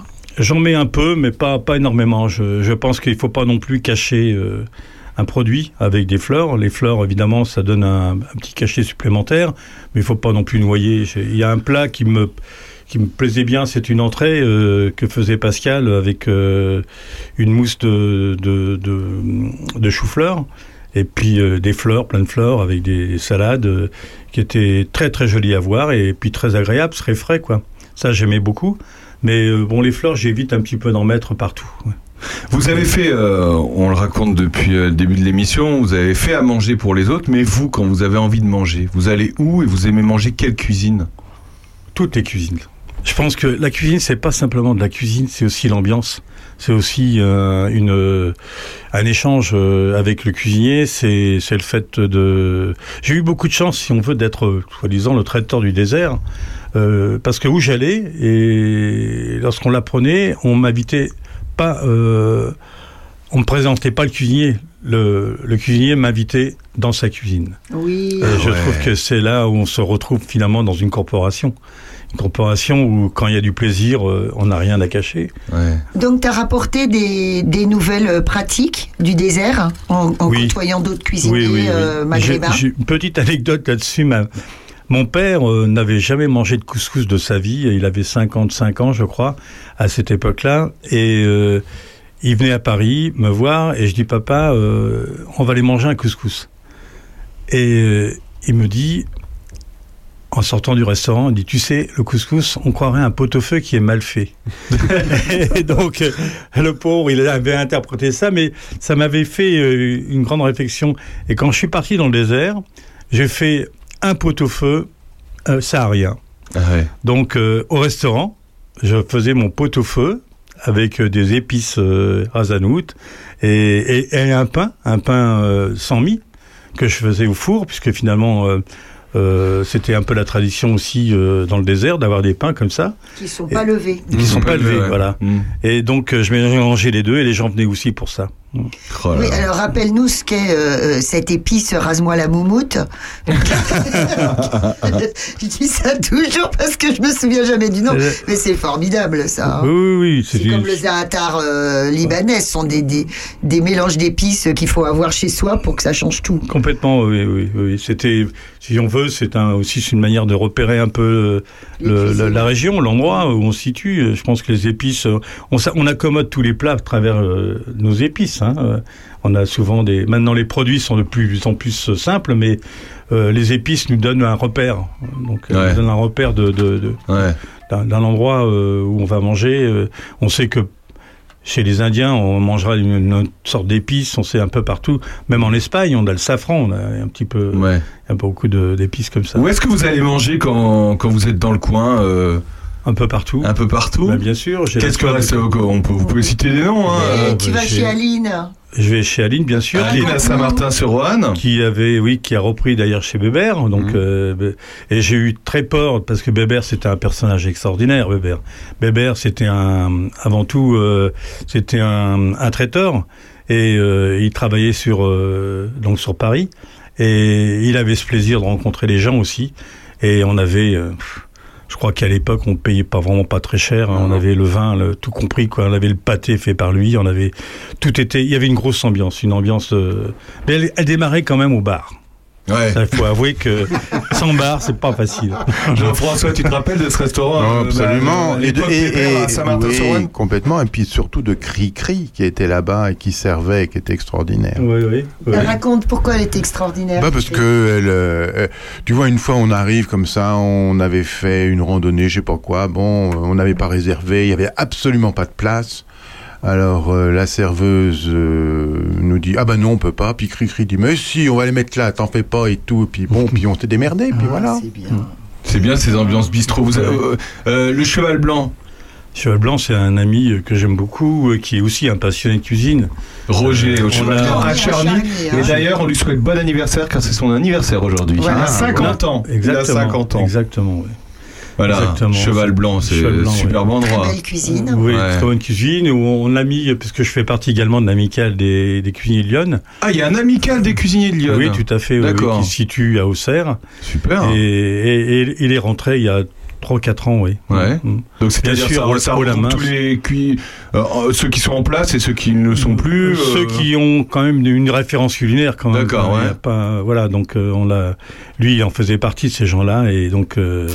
Il Et vous rentré. faites des repas des fois du coup? Oui, oui, bien sûr. Au Alors, golf, qui par exemple. cuisine, du coup? Ah ouais, le golf de Roncemet.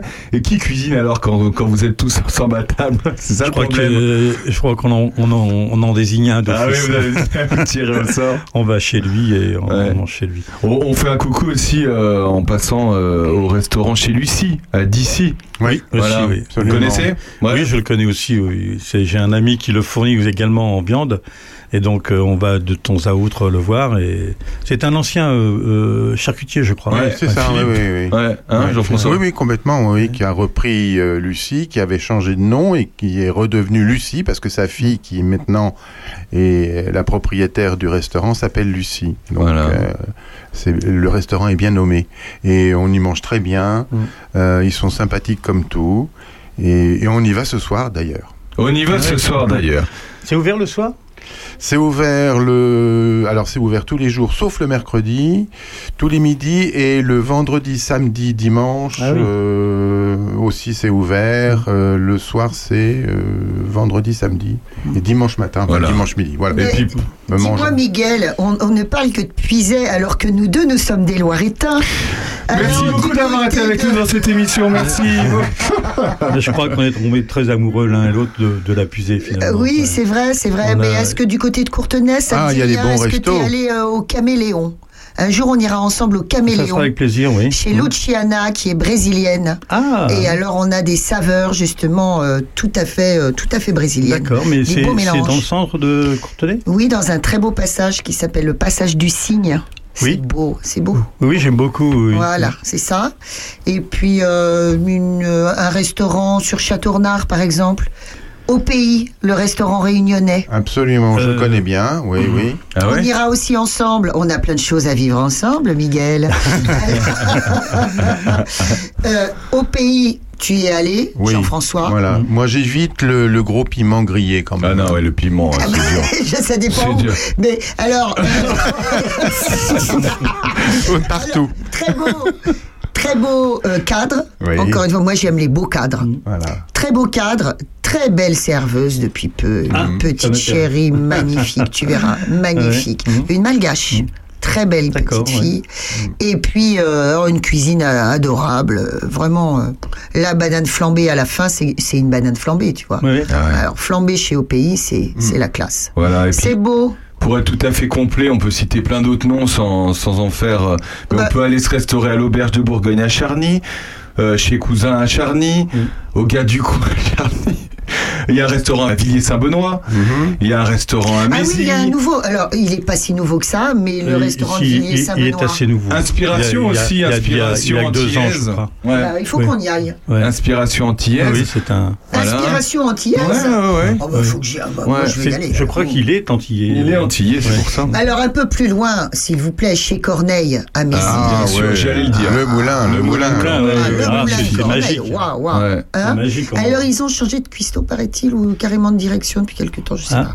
Il y a la Marofé qui vient d'ouvrir juste à côté. C'est un établissement où ils, font, ils sont ouverts le, le dimanche. Ils font plutôt des, des planches, etc. C'est très sympa aussi. Il y a un très bon restaurant que je vous conseille aussi, très sympa. Il faudra qu'on le reçoive, le monsieur, euh, à Saint-Sauveur en Puisée. Ça s'appelle À table. Alors lui, il doit être fou d'entendre la retraite à 64 ans parce qu'il a ouvert ce restaurant. Il avait euh, une soix- 70 ans, je crois. Un ancien assureur très connu. euh, euh, et il a ouvert sa, ce restaurant parce que sa femme, à 65 ans, lui a dit je veux un restaurant. Et ils ont ouvert ce restaurant tous les deux. Oui, non, mais On y est c'est allé une plusieurs fois, c'était formidable. de passion, donc Ouais. c'est normal. Oui. Après, après on, on- encore une fois, on travaille jusqu'à jusqu'à la mort si on veut, s'il y a la sûr, passion. voilà. Bien sûr. Bien sûr. non mais euh, et puis alors on peut faire, un- je fais un petit coucou quand même à mes petits chouchous euh, Alphonse et Marie Lordo euh, les- euh, au comment au, au donjon au bar du donjon à Château-Renard Tout à fait. Euh, repas classique très bon mais alors les desserts de Marie-Laure mes enfants la carte des desserts elle est longue comme le bras et puis bah je sais jamais quoi choisir c'est un crève-cœur Voilà. Et le- tiens, un petit coucou aussi à Châtillon-Coligny, le Coligny. À nos, à nos potes. euh, Et la, Stéphane- lucar- et la Stéphane, lucarno ouais. chouette aussi. La lucarno chouette. Ouah, alors il paraît que j'y vais prochainement alors mon amoureux s'il Ah, m'écoute euh, C'est à Villeneuve. ouais. À Villeneuve à Villeneuve-sur-Yonne c'est un vieux restaurant Ah oui. Ouais. C'est C'était qui bien. la, la, la sportive qui Ah non, c'était pas une sportive, c'était euh, oh, comment s'appelle-t-elle? Cette actrice qui, qui Ah, a joué dans actrice. Un Américain à Paris, tu sais, qui dansait, elle était danseuse oui, aussi. Euh, je sais plus son nom, mais enfin Attends, bon, bref. Moi j'y étais, elle était encore propriétaire il y a, il y a de quoi manger dans le coin. Et puis- Ouais, il y a de quoi faire. Est-ce que vous avez des projets pour la, pour la, pour la suite? Est-ce qu'il y a des choses que vous n'avez pas encore fait dans Ah. toute votre vie et que vous avez vous vous êtes dit euh, là il faut que je le fasse? Ben, disons que j'en ai fait entre temps. Je suis devenu, quand j'ai eu la cuisine m'avait tellement un petit peu épuisé entre guillemets à une époque. euh, il a fallu que je change et j'ai trouvé le moyen d'être grossiste en vin. Donc, euh, Ah, d'accord. je, je j'ai acheté beaucoup de vin en Bourgogne. Euh, chez des amis du Saint-Brie, du, euh, du Chablis. Le du- moins cher du monde. Et que les Parisiens appréciaient Ouais, bien sûr. ouais. Bah, toujours, hein. ils apprécient toujours. Mais même pour les pas que les Parisiens d'ailleurs. hein. Voilà, donc, euh, mais je- oui, bien sûr. Je, ma vocation à l'heure actuelle, ce serait, Allez. je pense que ça sera toujours la même, c'est-à-dire la cuisine, Ouais. parce que c'est comme je disais tout à l'heure, c'est, on, on aime communiquer à travers ça. Et transmettre, il y a quelque chose que. Est-ce que c'est. euh, Transmission, ouais. ah, c'était aussi une, Ouais. grande joie dans ma vie. Mes deux premiers apprentis, c'était deux jeunes, quand je suis arrivé, qui avaient des problèmes de famille. Le premier dormait encore avec euh, ses parents dans le même lit, alors qu'il buvait. Et le deuxième avait Attendez, perdu... euh, refaites toute la phrase là. Refaites toute la Ah oui, oui, phrase. oui, oui, ah oui, c'était vraiment... Ils buvaient, c'est-à-dire. Ils buvaient, ils buvaient, et puis ils, avaient qu'un lit, et, Ils tous les et- trois oui, ils dormaient tous les trois. Et ils buvaient tous les trois. Ah non, mais il, a- il avait pas, pas le jeune, il avait, il avait 14, 15 ans. Ah oui, d'accord. Ah oui, j'ai pas compris. et le, et le deuxième, il avait plus de, plus de parents là-bas, ça, il était de Saumur, Ah ouais.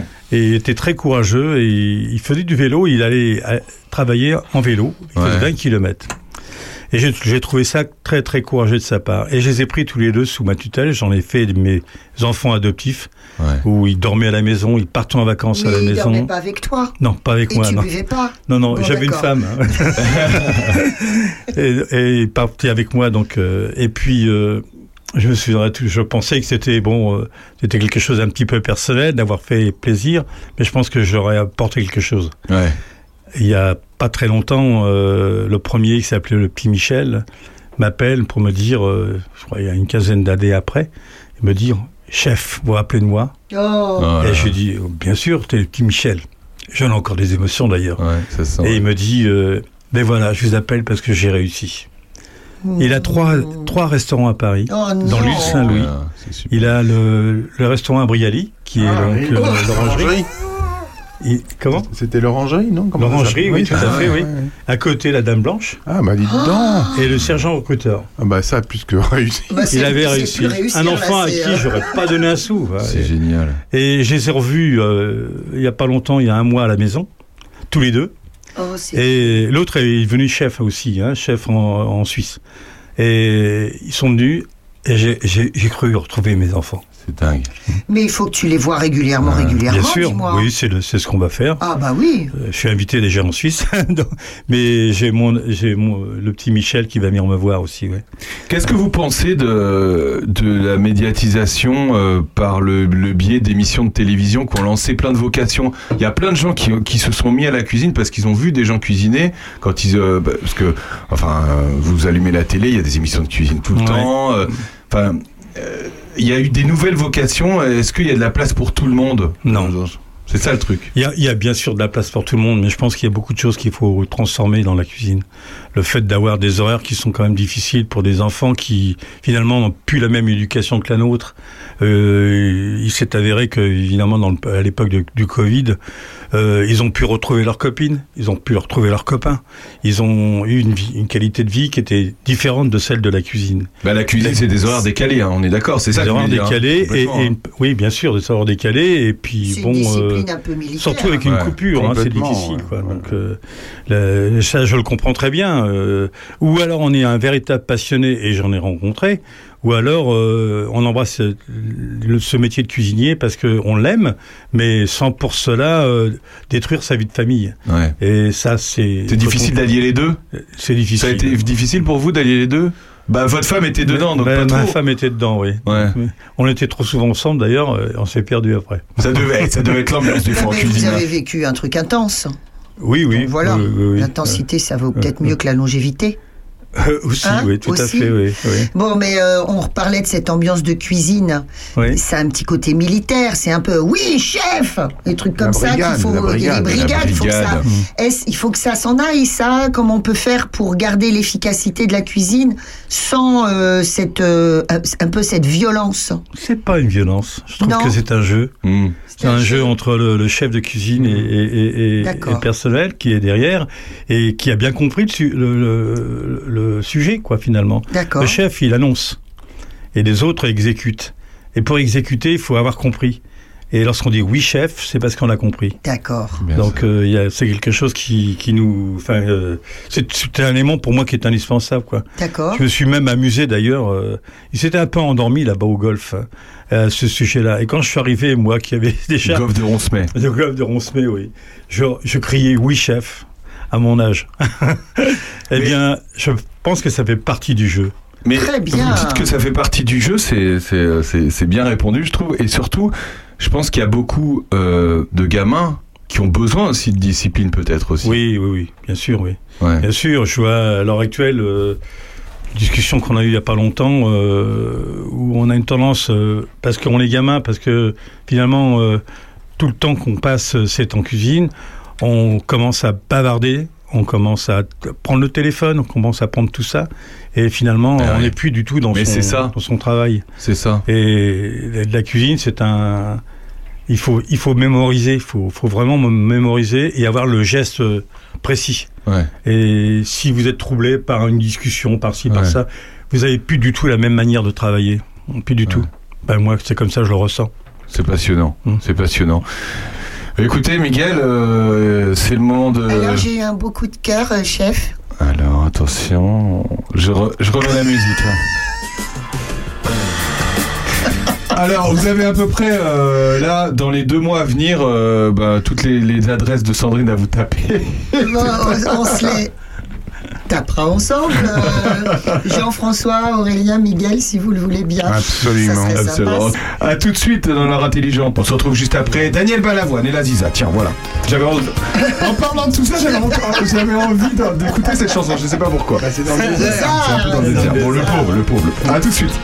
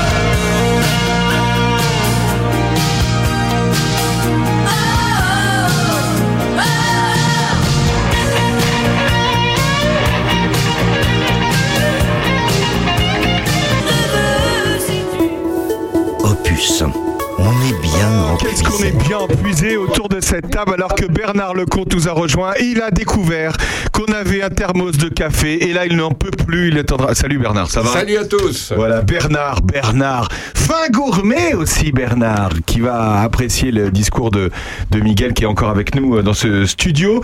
Euh, petite info, petite info avant de, de continuer, sachez que demain, dimanche, le dimanche du mois, les premiers dimanches du mois, vous, sa- vous savez, le rassemblement de voitures à Charny, ça s'appelle Les Belles de Charny, exposition de voitures, de motos, et demain, c'est la bourse expo de Courtenay. Dimanche 2 avril, auto-moto, camping rétro, tracteur, moto fixe. Voilà, on les avait reçus l'année dernière. Si vous voulez euh, tout savoir sur la, bourse expo de Courtenay, c'est demain, hein? Et oui, c'est demain la grande. Non, euh, ah bah oui, c'est demain. C'est demain. Oui, alors ce sont les Simca qui sont à l'honneur. Ouais, ex- exactement. Voilà, ce sont les Simca qui sont à l'honneur. Il y a, euh, on attend, euh, alors, oh là là, je sais plus. C'est Au niveau énorme. des m- mètres carrés de boursiers, tu sais, parce que le Ouais. truc, c'est qu'il y a deux, deux types de, de, de, de public. hein. Il y a les, les, vraiment les gros amateurs euh, qui trafiquent les bagnoles, qui, qui mettent la main euh, dans, dans le cambouis, qui viennent chercher les pièces auto. Et là, les pièces auto, il y en a. euh, Plus de 170 boursiers, expo véhicules Bah non. antérieurs à 1984. Si votre voiture est au-dessus de 1984, euh, vous ne pouvez pas présenter votre voiture. Autant dire que Sandrine, tu peux aller présenter ta voiture à la bourse de Courtenay demain. Non, mais encore une fois, tu as les pièces auto, c'est une chose, et tu as l'exposition de voitures pour le Kidam. euh, voilà, comme nous, on a envie d'aller voir les belles choses. Il n'y a pas que des voitures. À 9h30, il y a une balade des tracteurs, ça c'est très rigolo à voir. Ouais. hein. Moi je vais être, je vais essayer pour le coup d'y être.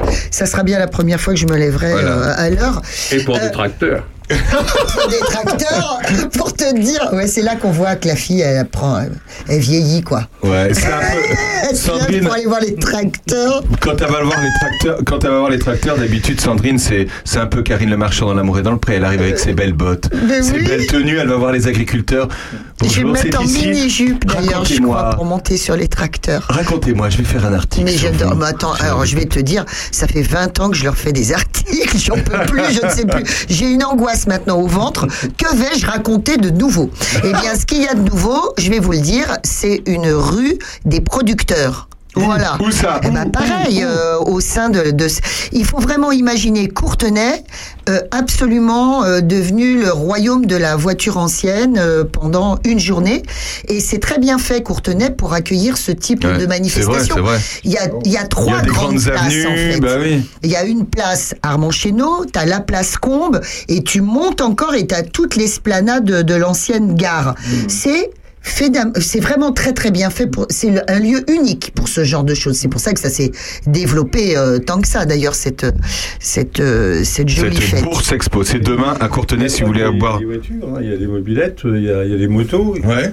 Il y a- ah oui, il y a tout. Ah oui, c'est incroyable. il y a de la motoculture ancienne et il y a des moteurs fixes et moi j'adore les moteurs fixes Et d'ailleurs, tiens, tiens, euh, la semaine prochaine, on recevra euh, les organisateurs de, du, prochain. Ça s'appelle euh, le Motor Cup.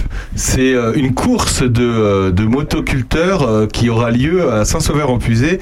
Euh, voilà, dans quelques dans quelques jours, et on les recevra la semaine prochaine Tu dans nous as l'émission. demandé euh, notre autorisation à Jean Gris à Jean C'est trop tard, ils sont moi. calés et dans 15 jours nous aurons nous aurons Cap Saint-Martin. Voilà, tout est calé déjà depuis des semaines, vous savez. Alors, retour à la, à la gastronomie avec Jean-François Farion. Oui. Jean-François Farion qui veut nous présenter comme chaque semaine un livre. Oui. Et un livre en lien avec l'invité. Eh bien évidemment. Donc euh, cette fois-ci, c'est un bouquin qui s'appelle Vatel et la naissance de la gastronomie, euh, écrit par Dominique Michel. Euh, alors on y apprend beaucoup de choses. D'ailleurs que Vatel eh ben, n'était pas cuisinier, Euh, c'était pas un cuisinier du tout, c'était un maître d'hôtel. Alors on le connaît pourquoi? Parce que il a préparé un repas pour 3000 personnes et la marée, c'était un vendredi, la marée n'est pas arrivée à temps et il est allé se flanquer son épée dans le ventre parce que ça n'allait pas. Et ce qui est quand même assez incroyable, c'est que c'est le début de la vraie gastronomie française. C'est Louis XIV. Et là, euh, on s'est aperçu avec cet événement qu'il y avait quelque chose d'immensément important pour ceux qui, qui donnaient à manger comme ça, comme ce, fameux Vatel. Et voilà, donc il y a dedans des recettes euh, mises au goût du jour que les gens peuvent essayer de, faire, c'est très sympathique. Moi j'ai eu l'occasion de faire ce genre de repas au château de Montigny. Ah, mais c'est ton côté aristocrate. Oui, complètement. C'est Il aurait de toute façon aimé vivre à cette époque. Non, mais toutes les époques d'ailleurs, toutes les époques. Oh, mais t'aurais Euh, été beau habillé Oui, en Louis. XIV. Ah, En Louis. XIV, mais il avait un gros ventre, non. Non, non, mais Avec tu sa queue de t'imagines comme ça, là, avec des petites culottes bouffantes et des collants. Et ah, Jean-François, ah, Voilà. Bernard est consterné. mais on Consterné, des collants Bernard. assez Alors, longs pour les gens je- de Bernard. Je vous ai amené, parce que c'est dans la suite des, des grands repas extraordinaires de Louis Oh, XIV, vas-y. je vous ai amené les deux menus qui ont été illustrés par Macavoy, qui était un de mes amis, pour qui j'étais photographe.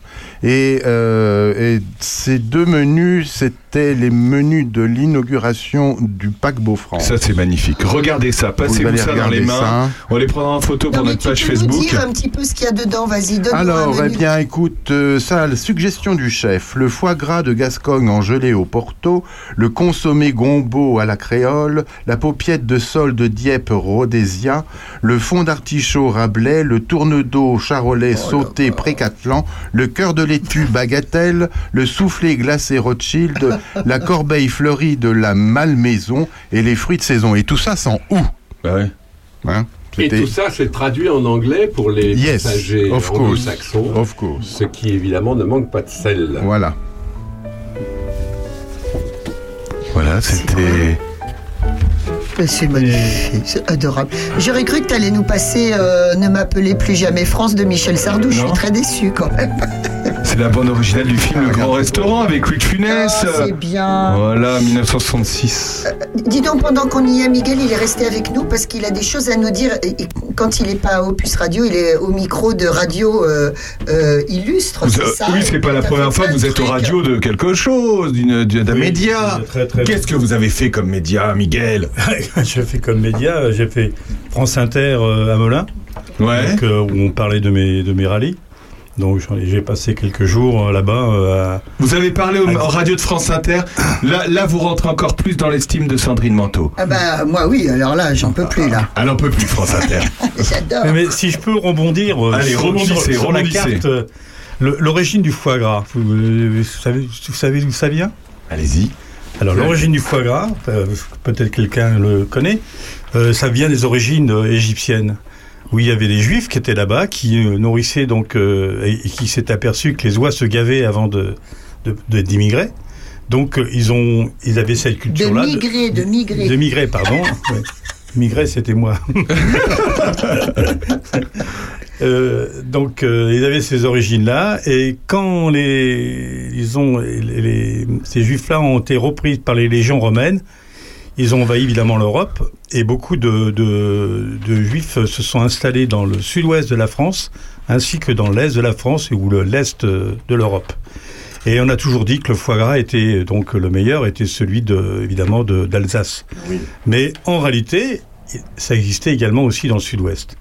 Et d'où vient ce nom aussi, qui est drôle, c'est que d'où vient le mot pied-doigt Pied-doigt Voilà. Ça, ça veut, c'est, le nom, enfin, le pied-doigt, c'est.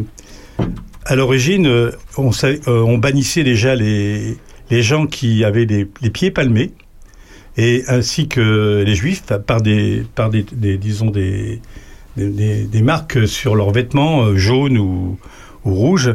Et la, la- la- la femme d'un Visigoth, a, comment dirais-je, a- a- avait des pieds palmés. Elle était née, c'est une, c'est à la naissance, hein, lorsqu'on est prématuré, on, on a des pieds palmés pour certains.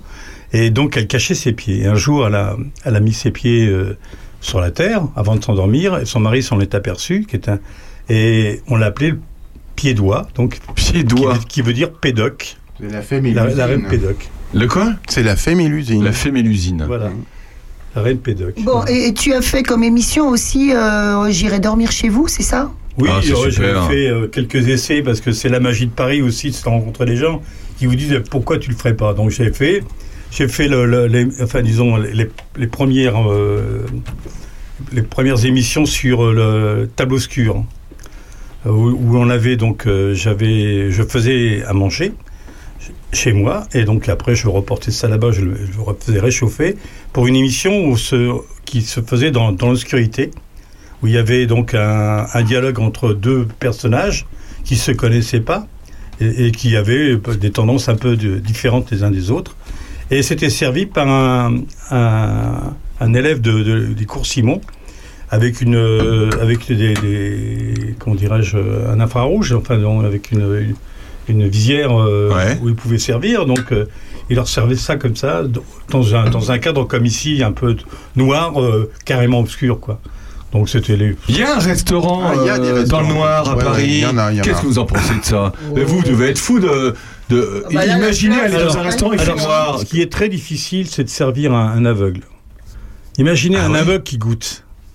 C'est complètement différent de notre, euh, notre, notre manière de voir les choses. Oui, parce que tout à La l'heure, on cuisine- parlait d'une fleur. Lui, il voit pas la fleur. Alors, du voilà. coup, ouais. Donc euh, tout est axé sur le goût. Ouais. Et si vous n'avez pas du goût dans un plat, euh, le- le- l'aveugle il sera mécontent. Eh bien, je pense que tout le monde est comme, devrait être comme ça. Mais nous, ce qui nous sauve, c'est l'ambiance, c'est le regard. Ouais. C'est tout ça, c'est un jeu, un jeu dans un restaurant. On a, il y a un jeu d'ambiance. L'aveugle, il ne voit pas. Ouais. Donc c'est ça, c'est très difficile. Dès qu'on, on- j'apprenais que quelqu'un était aveugle et qui était à ma table, bah, euh, je faisais deux fois plus attention qu'un autre. Ah ouais. Bernard, où est-ce que t'aimes aller manger, toi, dans le coin, depuis le temps que t'habites ici, à Saint-Denis-sur-Ouane Oh, moi j'aime bien essayer des choses. Quand il y a un nouveau restaurant, j'aime bien l'essayer. Moi, où est-ce que j'aime bien manger? Ça dépend si c'est pour affaires ou ça dépend si c'est pour euh, les copains qui passent. Euh, honnêtement, euh, moi, si c'est un copain qui passe et puis voilà, je veux dire, le cheval blanc, c'est très bien. Hein. Voilà, c'est très bien. En plus, euh, je connais le cheval blanc, moi, depuis euh, 30 ans. Bah oui, parce Et il y a eu, il y a eu des périodes euh, pas terribles, terribles, hein, au cheval blanc. Hmm. Il y a eu des très belles périodes avec des chefs, avec des gens. euh, il y a 30 ans, c'était magnifique. Et puis, euh, bon, ne citons personne et, et ne citons pas d'époque, mais il y a eu des époques où c'était quand même très moyen. Aujourd'hui, honnêtement, le cheval blanc, c'est très bon, hein, c'est excellent. hein. Ouais, on en a parlé tout à l'heure. C'est son anniversaire à Roger aujourd'hui, d'ailleurs. Il a 50 ans. Euh, d'ailleurs, euh, c'est c'est intéressant ce que dit Bernard. Euh, le restaurant, en fait, il est dû quand même au chef. En fait, chaque personnalité euh, emmène avec lui euh, le restaurant. Et quand le chef s'en va, le restaurant, bah, il est plus le même. Il garde le nom peut-être, mais il est Voilà. plus le même. Voilà, donc euh, ce, qui, ce qui veut dire aussi, c'est que lorsqu'on change de restaurant parce que ça n'a pas été, la, le- la personne qui reprend marque changement de direction. Ouais. Et il a tout intérêt d'ailleurs parce Mm. que c'est pas la même chose. hein. Chacun a sa personnalité. Ouais, JF. Oui, alors le chef, bien sûr que c'est important, mais les gens qui sont en salle aussi. Et, euh, et si en salle ça va pas, eh ben même si tu as un bon chef, les gens viennent pas. Ça c'est sûr. Exactement. Ça c'est vrai. Moi, et pardon, j'ai pas fini ma réponse tout à l'heure. Quand, quand par hasard j'ai un rendez-vous avec quelqu'un qui vient spécialement de Paris, euh, euh, je préfère lui donner rendez-vous à la gare de Joigny. Je le prends et je vais au rive gauche.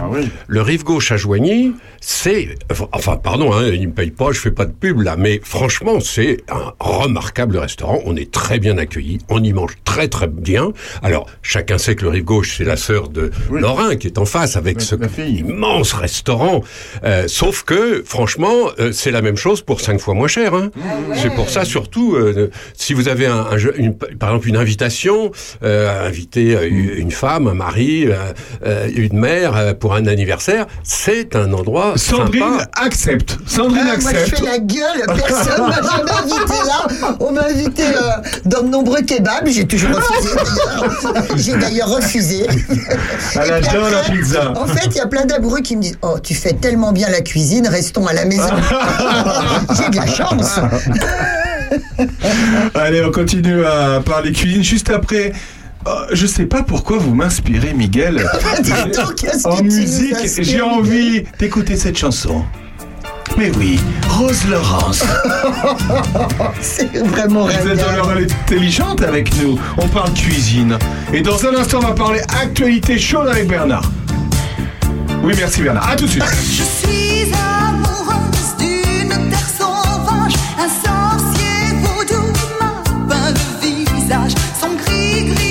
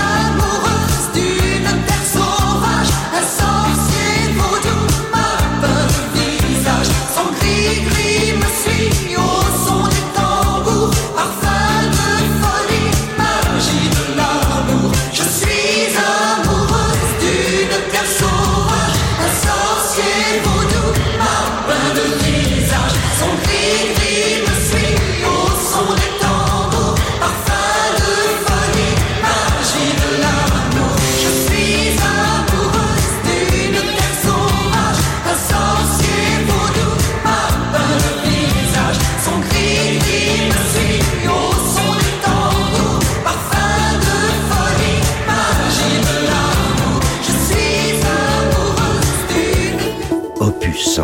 On est bien. Oh, Qu'est-ce qu'on est bien empuisé. Vous êtes toujours sur Opus avec Sandrine qui est. Qui, euh, tu es amoureuse d'une terre sauvage. Euh, je sais pas trop. hein. Je sais pas trop. Il faut une heure. Il faut. J'explique. On est toujours avec, euh, avec Miguel, avec Bernard Lecomte, avec euh, JF. Ça va, tout se passe bien, Tout se messieurs passe bien, tout se passe bien. Euh, les croissants sont bons, oui, parce qu'aujourd'hui on est au croissant. Nous ne sommes pas à l'apéro. Euh, ça change, Bernard. Ça change beaucoup. On est avec Pascal Delagneau. Bonjour, monsieur. Bonjour, bonjour, bonjour tout le monde. Bonjour, bonjour. Oh, attendez, hop là, je baisse un petit peu le son. Euh, vous avez une belle voix, monsieur. Alors, ce soir, ce soir samedi, nous sommes le samedi euh, 1er avril, et ce soir, vous allez diffuser votre court métrage à un endroit qu'on connaît très bien ici, qui s'appelle Du Soleil dans ma maison. Ça se passe à Villefranche-Saint-Phal. Et comment vous avez, comment vous avez déjà, euh, vous pouvez nous dire comment vous avez rencontré Guenièvre? Comment j'ai rencontré, pardon? Guenièvre, euh, euh, votre hôte de, de ce soir. Alors en fait, c'est par euh, un réseau associatif. Donc c'est c'est grâce aux associations Lyon Nature Environnement et la VNI. Ouais. Et, euh, et donc euh, maintenant, c'est le, le, le film donc circule un petit peu comme ça dans, dans différentes salles de Lyon. Donc on a eu la chance de, de le diffuser euh, donc euh, à Auxerre, bon la première fois donc à, c'était à Maison Paul en avant-première, ensuite Ouais. au cinéma de, de Ciné Étoile à Toussy, euh, donc à Tonnerre, la, la salle de, de Tonnerre, et puis le Festival des Possibles à Sens. Festival du possible. Et là, c'est la 18e semaine pour les alternatives aux pesticides. Donc, déjà, déjà évidemment, c'est un, court métrage qui rentre dans ce cadre, évidemment. Et euh, vous l'avez, vous l'avez euh, réalisé quand ce, court métrage Alors ça fait déjà euh, une petite année en fait qu'il est terminé. Donc c'était sur l'année 2021. Donc euh, de juin euh, tourné à partir de juin 2021 et donc euh, j'ai terminé le montage euh, en février 2022. Qu'est-ce que vous êtes allé chercher dans ce film? Qu'est-ce que, qu'est-ce que vous avez voulu montrer? Alors donc c'est bah, un film de, de rencontres et de témoignages de paysans euh, en bio. Donc euh, ils sont à la fois sur des chemins historiques puisqu'on revient à une période de, de, de 50 ans, donc, euh, depuis les pionniers de la bio et quotidien puisque c'est c'est notre alimentation qui est concernée donc de tous les jours à nous tous et, euh, et donc c'est au fond pour protéger nos ressources nos ressources vitales donc l'eau Est-ce que c'est eh ben, on est on est d'ailleurs euh, complètement dans l'actualité hein. complètement dans l'actualité. Euh, vous c'est toujours un sujet qui euh, qui, a, qui a été qui est important pour vous depuis toujours ou vous êtes découvert une passion et un, entre guillemets un militantisme pour pour ces sujets? Alors bon, c'est c'est une très bonne question. Oui, été sympathisant, on va dire, depuis depuis tout, depuis très longtemps. De- depuis mon adolescence, j'ai euh, toujours trouvé euh, il y avait beaucoup à revoir dans la façon de produire euh, notre alimentation. Donc, je me suis intéressé donc à des parcours complètement hors normes, en fait. donc des, pionniers, dont, mon oncle Jean-Michel, qui, qui n'a pas été pris du tout au sérieux, qui était un, quelqu'un qui, qui, qui a lutté toute sa vie pour, euh, pour cette cause-là. Donc euh, moi, en tant que réalisateur euh, de films de court métrage, de, de films commandes et institutionnels, j'ai fait ma vie sur, enfin ma vie, j'ai eu tout un parcours dans ce domaine-là, y compris dans l'actualité aussi, en tournant des reportages sur toute la France jusqu'en Corse. Mais j'a- j'avais toujours un, regard sur, sur ce que faisait mon oncle dans Lyon, donc euh, qui était trois fois donc euh, maire de Gurgie, conseiller général, médaillé de la Légion d'honneur, et sur, sur pour- surtout pour cette question-là, en fait. Il s'est battu comme un lion toute sa vie pour ça.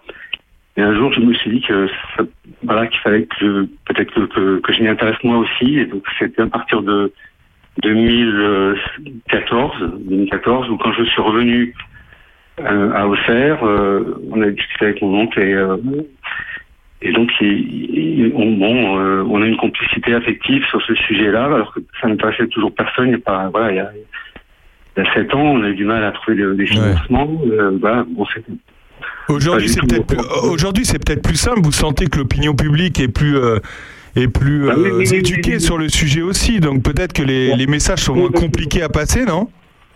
Progressivement, effectivement, on s'y intéresse évidemment de, de plus en plus.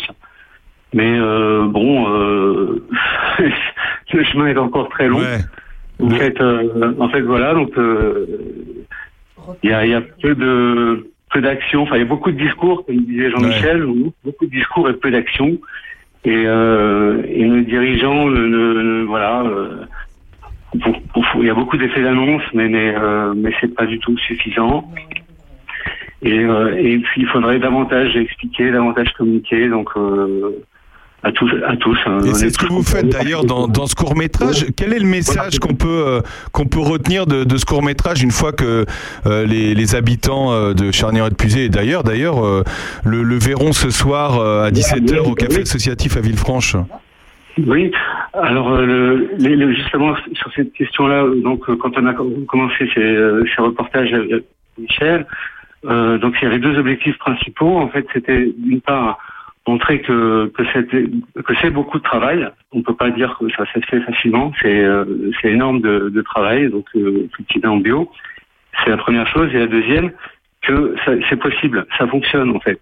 Donc euh, et euh, on a besoin de s'y intéresser davantage.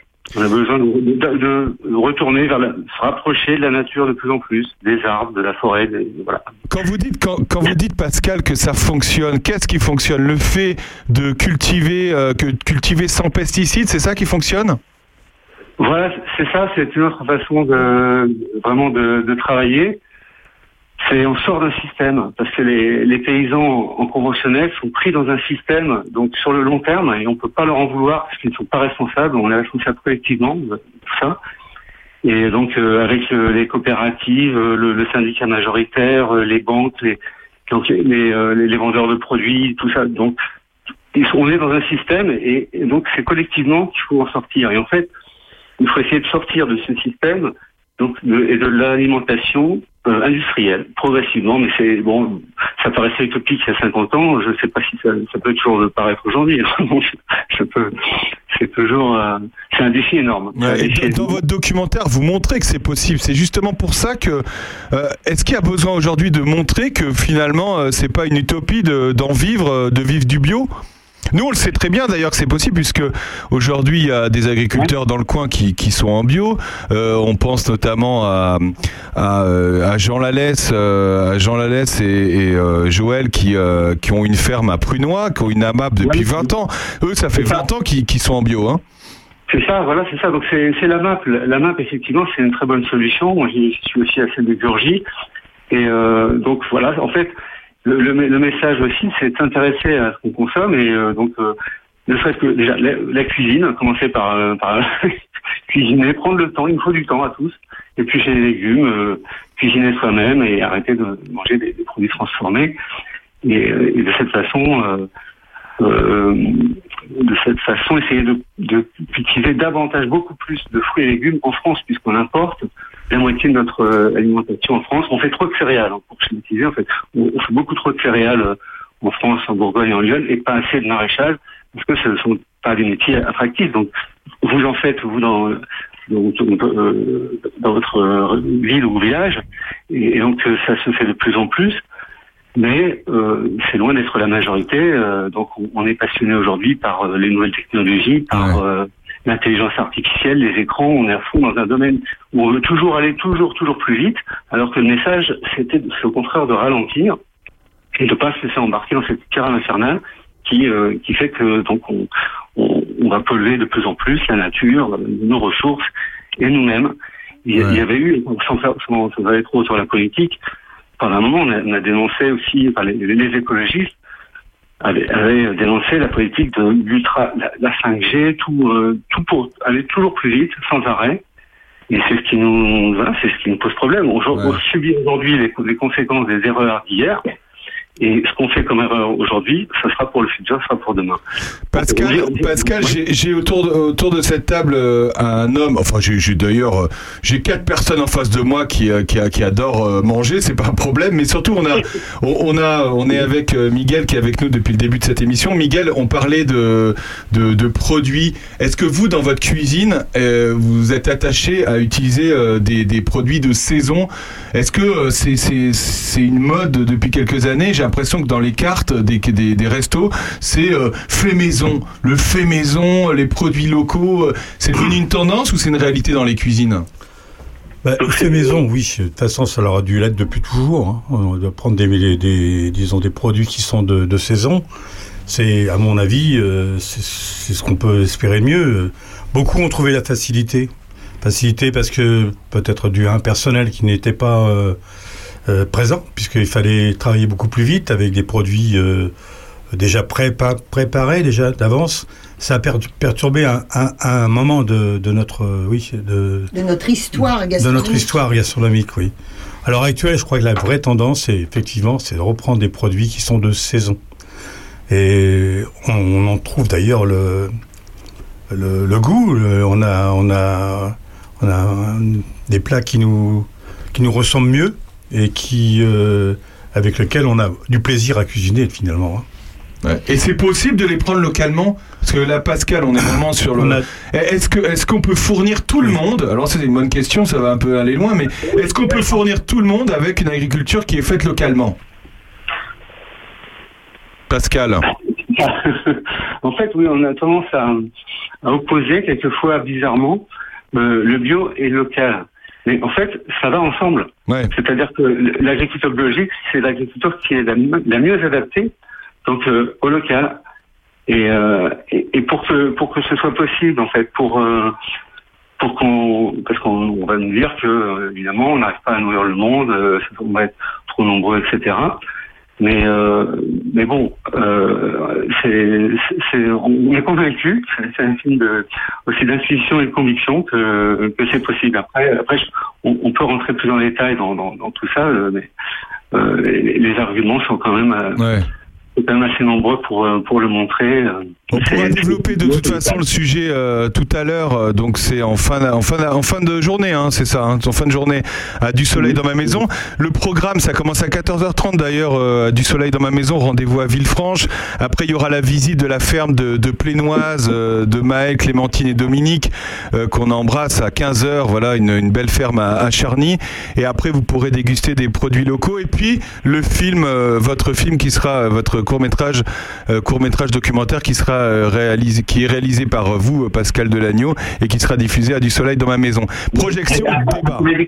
C'est un travail d'équipe avec tout, grâce à, à tous les, les paysans bio et les associations qui ont travaillé beaucoup sur la documentation et, euh, et, et sur maintenant sur la diffusion, elles font un, un, un, un, un grand, grand, grand, grand travail de, de- voilà, avec beaucoup d'énergie et de passion. Merci beaucoup Pascal en tout cas. Rendez-vous ce soir pour votre film. Bonne continuation dans votre euh, dans, dans vos films et puis dans les messages que vous voulez faire passer. Et puis à bientôt sur Opus. À bientôt sur Opus, mais, là, en fait, c'est l'épisode 1er avril. Mais bon, c'est demain, c'est pas une blague. mais- Oh non non non, c'est pas une blague, c'est pas une blague, c'est pas une blague. Au revoir, à, à ce soir Pascal, à Villefranche. Au revoir. Au revoir. Au revoir.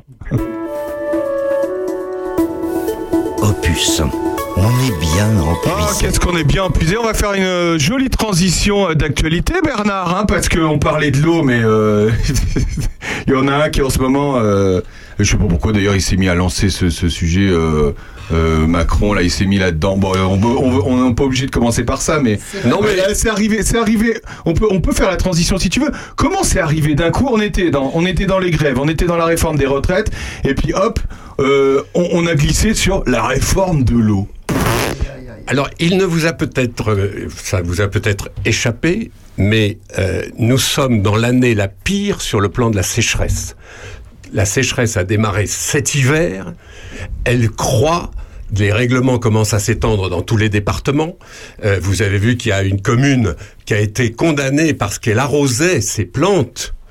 Hein, bon, euh, donc on est quand même le, le C'est vrai, Migène, hein, le vrai- c'est Migène. Le, le vrai grand problème aujourd'hui qui nous pend au nez, c'est la sécheresse.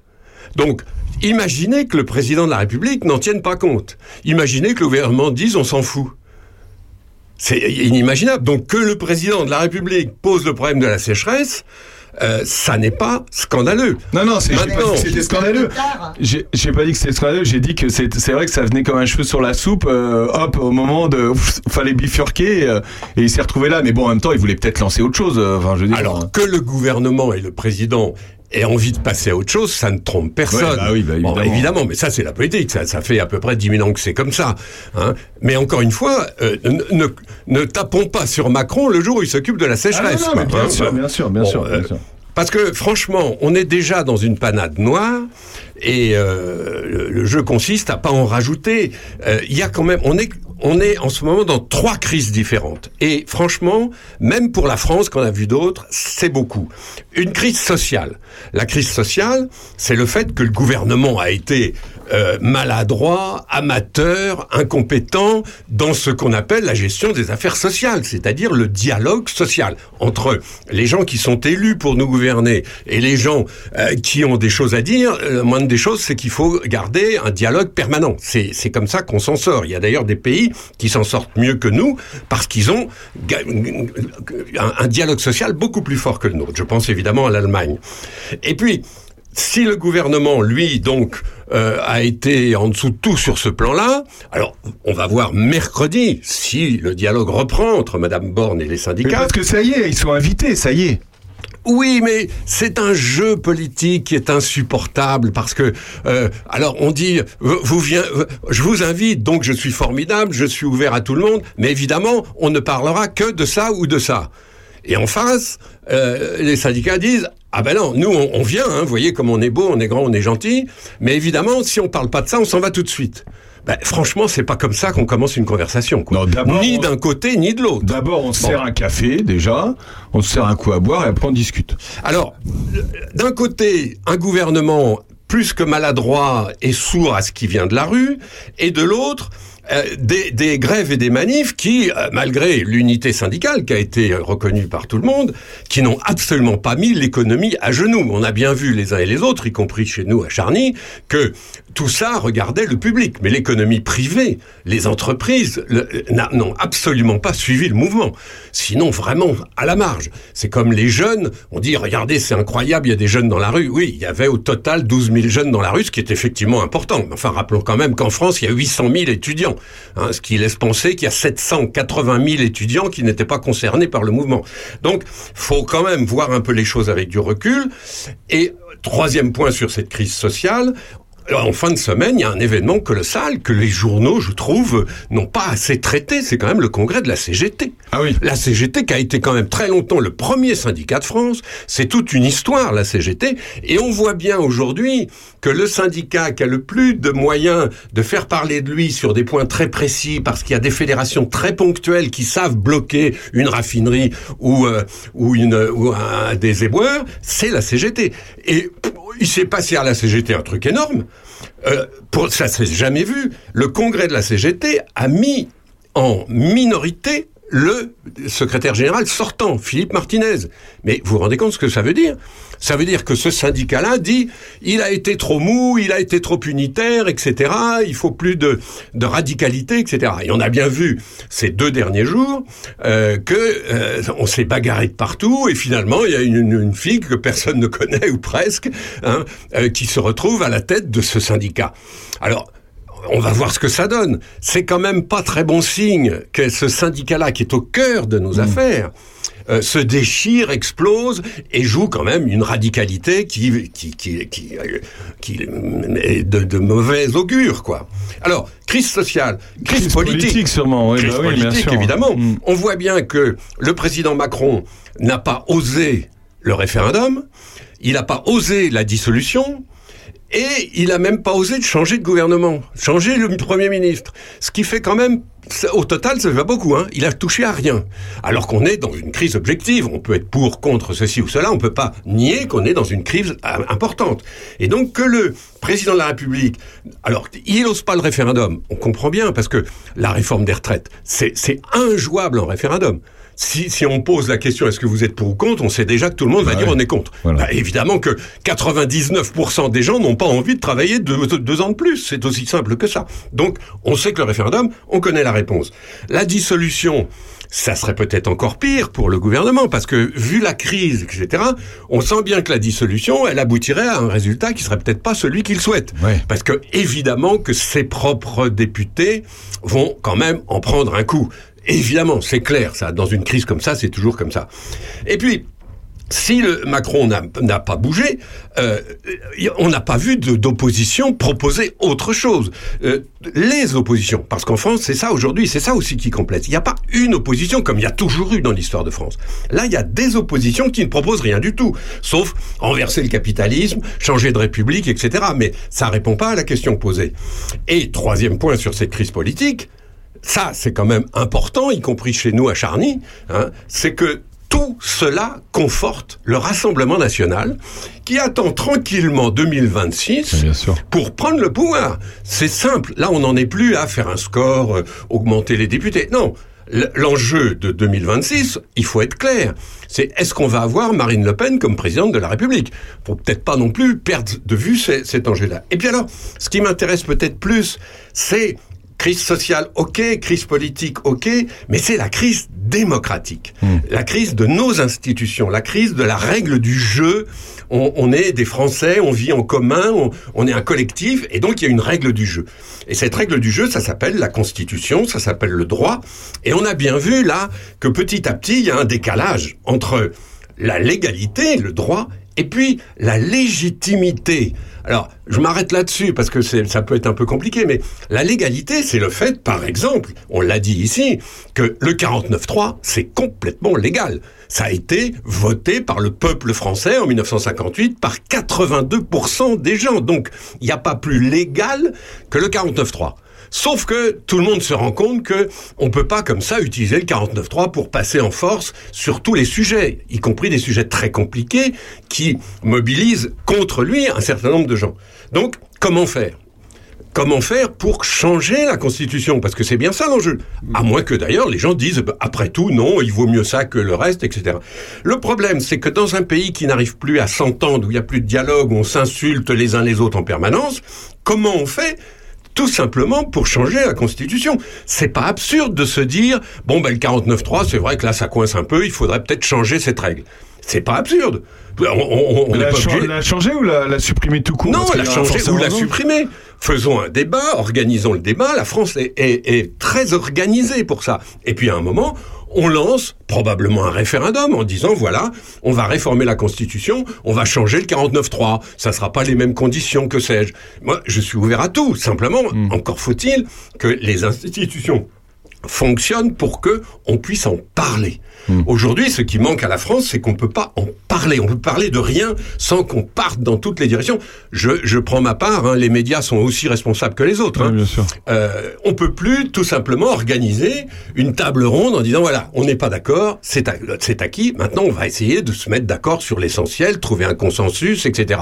Et il faut bien reconnaître que la crise démocratique de la France, c'est justement qu'on est quand même nous les les Gaulois réfractaires, on est quand même pas très très fort au jeu du consensus, du dialogue et de la table ronde. Tiens, il y a JF qui veut parler. Oui, ben euh, effectivement, cette cinquième République et son 49-3, parce que l'un va sans, ne va pas sans l'autre, ça a été créé par un homme intelligent et un homme euh, honnête qui n'est plus de ce monde. Donc c'est pas fait pour les autres. Tu parles du général de Gaulle. Bien sûr. Bien sûr. Donc c'est pour ça qu'il y a quand même, euh, au fond, à, à- à- à réformer cette cinquième République qui ne convient plus à l'esprit de ceux qui nous gouvernent, qui ne sont pas, pour certains, euh, des gens bah, honnêtes. Je suis désolé. Euh, Puis bon, euh, tu nous parles d'une euh, loi qui a été euh, votée à, tu me disais, à 80% par Oui, des Français. 82% par les Français. C'était un référendum. Des, donc des Français qui, des Français de, de quelle époque? Mais du début de la Ve République qui nous voilà. gouverne aujourd'hui. Mais c'est notre République, c'est Oui, notre Constitution. C'est plus la même population, c'est plus la Donc, même tu société. Donc, Sandrine, tu es d'accord avec moi pour dire que la bonne idée, c'est de se mettre autour d'une table pour savoir s'il faut changer la Ah bah, Constitution. Absolument. C'est. Bon, hein. c'est ça. Or, nous n'avons plus en ce moment la culture nécessaire pour se mettre autour d'une table, euh, associations, représentants du peuple, élus locaux, représentants du gouvernement, députés, sénateurs, en disant voilà, on fait comment? Alors, est-ce qu'on va, par exemple, réformer la Constitution comme on peut le faire, sans convoquer le peuple? Mais en faisant un congrès, ça s'appelle comme ça chez nous, il y a le Parlement au complet, c'est-à-dire l'Assemblée nationale et les sénateurs qui se retrouvent à Versailles sur un projet, et le congrès, comme on l'appelle dans la Constitution, dit, ben voilà, on va réformer le 49.3 par exemple, et on va dire, c'est plus possible, donc on supprime. Et s'il y a une majorité de ces élus du congrès qui dit on supprime, eh ben on change la Constitution. C'est comme ça que ça se passe. Ou bien on donne la parole au peuple, ce qui, me semble-t-il, sur ce sujet-là, serait pas complètement idiot, en disant voilà, jusque-là, vous aviez une constitution qui avait cette mesure-là, le 49.3. On a bien vu que ça a coincé, on a bien vu que c'est difficile. Alors certes, en 58, vous aviez voté pour cette constitution parce que c'était De Gaulle, parce que c'était le début, parce que aussi, n'oublions pas, hein, on sortait quand même de la troisième et de la quatrième République où on n'arrivait pas à faire passer les lois importantes à cause de ça. C'est pour ça que De Gaulle a inventé le 49.3. C'est parce qu'avant, euh, ça ne marchait pas. On ne pouvait pas passer les grandes lois. Il y avait toujours une majorité relative et non pas une majorité absolue. Donc, tout s'explique toujours, mais encore une fois, tout se discute. On peut dire, voilà, c'était en 58, aujourd'hui c'est autre chose. Mais la clé, elle est là. Vous savez, il n'y a pas 40 000 formules hein, dans, le monde d'ailleurs, pas seulement dans le monde politique, mais dans le monde en général. Regardez les guerres et ce qui se passe. C'est ou bien on choisit le droit, ou bien c'est la force qui gagne. C'est un théorème qui va pour tout. Ou bien on arrive en effet à mettre de l'huile ici ou là, et il y a un droit que l'on respecte, et, et tout le monde est doit respecter la loi. Le, le gars qui respecte pas la loi, il est condamné à une amende ou à 40 ans de prison, ça dépend des pays. Mais euh, il y a- il y a quand même un droit qui s'impose. C'est ça qu'on appelle la démocratie, c'est quand le peuple a défini le droit. Mais une fois que le droit est, dé- est défini, on obéit au droit. Ou alors, là encore, on le change. Il y a des procédures. C'est ça la démocratie. C'est en fait, c'est d'une grande souplesse la démocratie. C'est pour ça que lorsque ça coince comme en ce moment, ben on est très frustré parce qu'on se demande ce qui se passe. On change de. su- ah, tu- euh, Non, non, bah écoute, euh, moi hier, je sais pas si tu l'as vu, j'ai vu un reportage à la télévision sur euh, colère. Colère. euh, qui m'a foutu Ah oui. la colère. Ah oui, oui, oui. Oh là là, oui. Euh, Sur France 2, c'était jeudi soir. Oui. Ouais. Euh, dans complément d'enquête. C'est ça. Sur Alexis Colère, qui est vraiment le, le- le proche de Macron depuis le début. Mais c'est effrayant. Et puis, bah, ce qui est effrayant, ce qui est dingue, et c'est la force. On, on peut, on peut dire ce qu'on veut des médias, mais c'est la force des médias de sortir ce genre d'affaires quand euh, ils sortent des, des les mails qu'ils ont eu, euh, parce qu'apparemment, euh, enfin c'est même avéré, même le président l'a dit qu'il y avait un lien euh, familial entre euh, Colère et puis euh, la famille. euh, Oui, oui, oui, La oui. famille, euh, c'est quoi MC, euh, pas M, euh, je vais dire n'importe quoi, je sais comment. MST. Euh, MST, MST, euh, non, croisière. MST. Pas MST croisière, MSC. Oh bah c'est pas. MFT croisière pour toutes les croisières.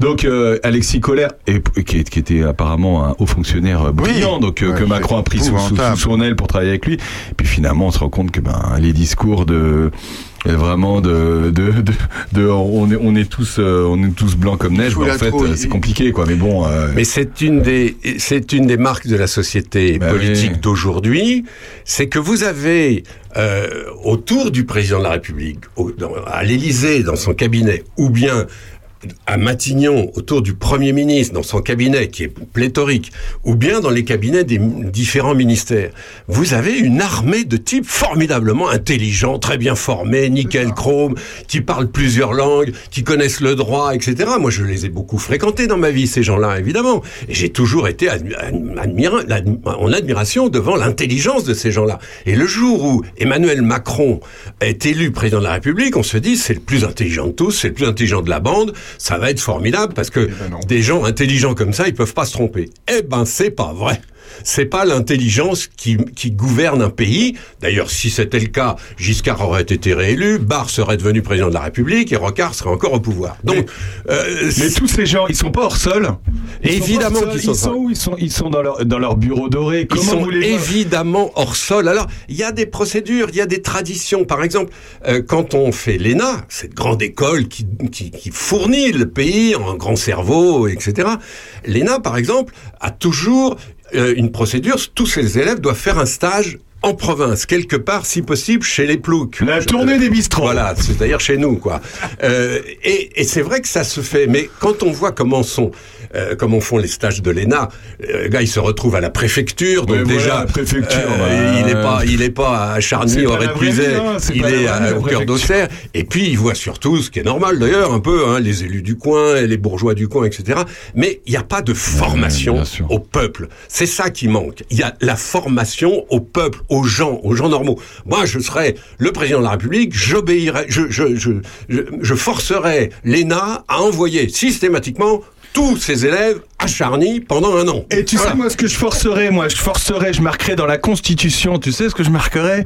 Qu'on ne peut pas être président de la République si on n'a pas déjà été soit au moins conseiller municipal, ou soit maire d'un village, ou au moins conseiller départemental. Comment on peut débarquer président de la République sans jamais avoir été élu local? Comment c'est possible? C'est vrai, mais ça c'est aussi une évolution qui est embêtante parce que à coup de réforme, euh, on a on a interdit le cumul des mandats. Le cumul des mandats, on sait bien pourquoi on l'a interdit. C'est parce qu'il y avait des gens qui étaient président du conseil général, maire de la ville, président de la communauté de communes. Bah, il s'y et- arrivait, et- hein. et Il s'y sénateur. arrivait. Oui, mais il y a un moment où ça fait beaucoup. bah, eh, eh, bah, Maintenant, ça fait plus du tout, du coup. Ah, exactement. Voilà. On est tombé dans l'excès inverse, c'est ça que je voulais voilà. dire. C'est-à-dire que maintenant, on a des gens qui gouvernent la France et qui ne sont jamais venus à Charny au Répuiset, qui, qui ne savent pas euh, ce que ce qu'est la France Qu'est-ce qu'ils profonde, perdent etc. Qu'est-ce qu'ils perdent Alors d'abord, ils perdent beaucoup, mais en plus, c'est- honnêtement, c'est grave parce que on voit bien dans les journaux. euh, nous, on, on est un certain nombre à lire évidemment Lyon républicaine. Ici, on voit bien euh, la, la, la suppression du collège de Blénaud, la suppression de la maternité d'Autun et autant de de- de- d'actes euh, technocratiques. Parce que pour pourquoi on supprime une maternité ou un collège? Parce qu'on se dit ça répond pas aux critères, aux normes. Là, il devrait être 110, ils sont que 104. Là, il devrait être 8, ils sont que sais-je. C'est des normes. C'est ce qu'on appelle la technocratie. Et du coup, on supprime à Blénaud un collège. Alors en- ensuite, pardon, mais allez attirer des jeunes couples euh, Ah dynamiques à, à Blénaud. Bon, ou à- on supprime à Autun une maternité. Autun qui est quand même très encastré dans son Morvan. Alors après, à- faites venir des jeunes femmes euh, dynamiques à Autun. Il n'y a pas de maternité. On est quand même dans, dans, dans une- une- un raisonnement absurde. Mais les technocrates, les, les gens qui sortent de l'ENA et qui n'ont jamais été voir le peuple, eux pensent qu'ils ont évidemment raison, puisque 2 plus 2 égale 4, et 4 plus 4, figurez-vous, ça fait 8. Allez, JF, tu auras le mot de la fin pour cette émission. Allez. Ah ben non, j'espère pas parce que ce que je vais dire c'est ça va pas, c'est-à-dire que tu disais ils sont hors sol, mais le fameux Alexis, il n'est pas du tout hors sol, moi je peux te le dire. Il ne fait que ce qu'il arrange lui et, et ses proches et il, puis il donne des coups de bâton à, à- à monsieur le président de la République. Euh, colère, tu parles. Ah bah, on finit sur de la colère. La Alors, colère. On est en colère. Voilà, vous avez on va vu boire un coup. Alors, se remettre d'accord. Merci à tous d'avoir été avec nous. Merci d'avoir passé ces deux heures avec nous. Deux heures. Merci, euh, Miguel.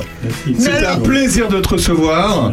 Mais alors, Bernard, euh, on- il fallait demander comment va le pape et comment va Trump. Ah Alors, bah, ce sera la prochaine fois. La prochaine fois, on parlera du on va faire- pape et de Trump. Il faut qu'on fasse plusieurs émissions par semaine, tu sais, monsieur Aurélien Péco. Merci à tous d'avoir.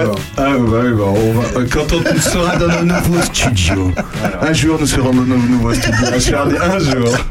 Un jour, mon studio viendra. Merci à tous d'avoir été avec nous. Cette émission sera rediffusée mardi et jeudi à 17h à l'heure de l'apéro. C'est l'heure intelligente. Merci à tous. 17h, c'est l'heure de l'apéro. Je rêve. Salut à tous et à la semaine prochaine. Gros bisous à tous.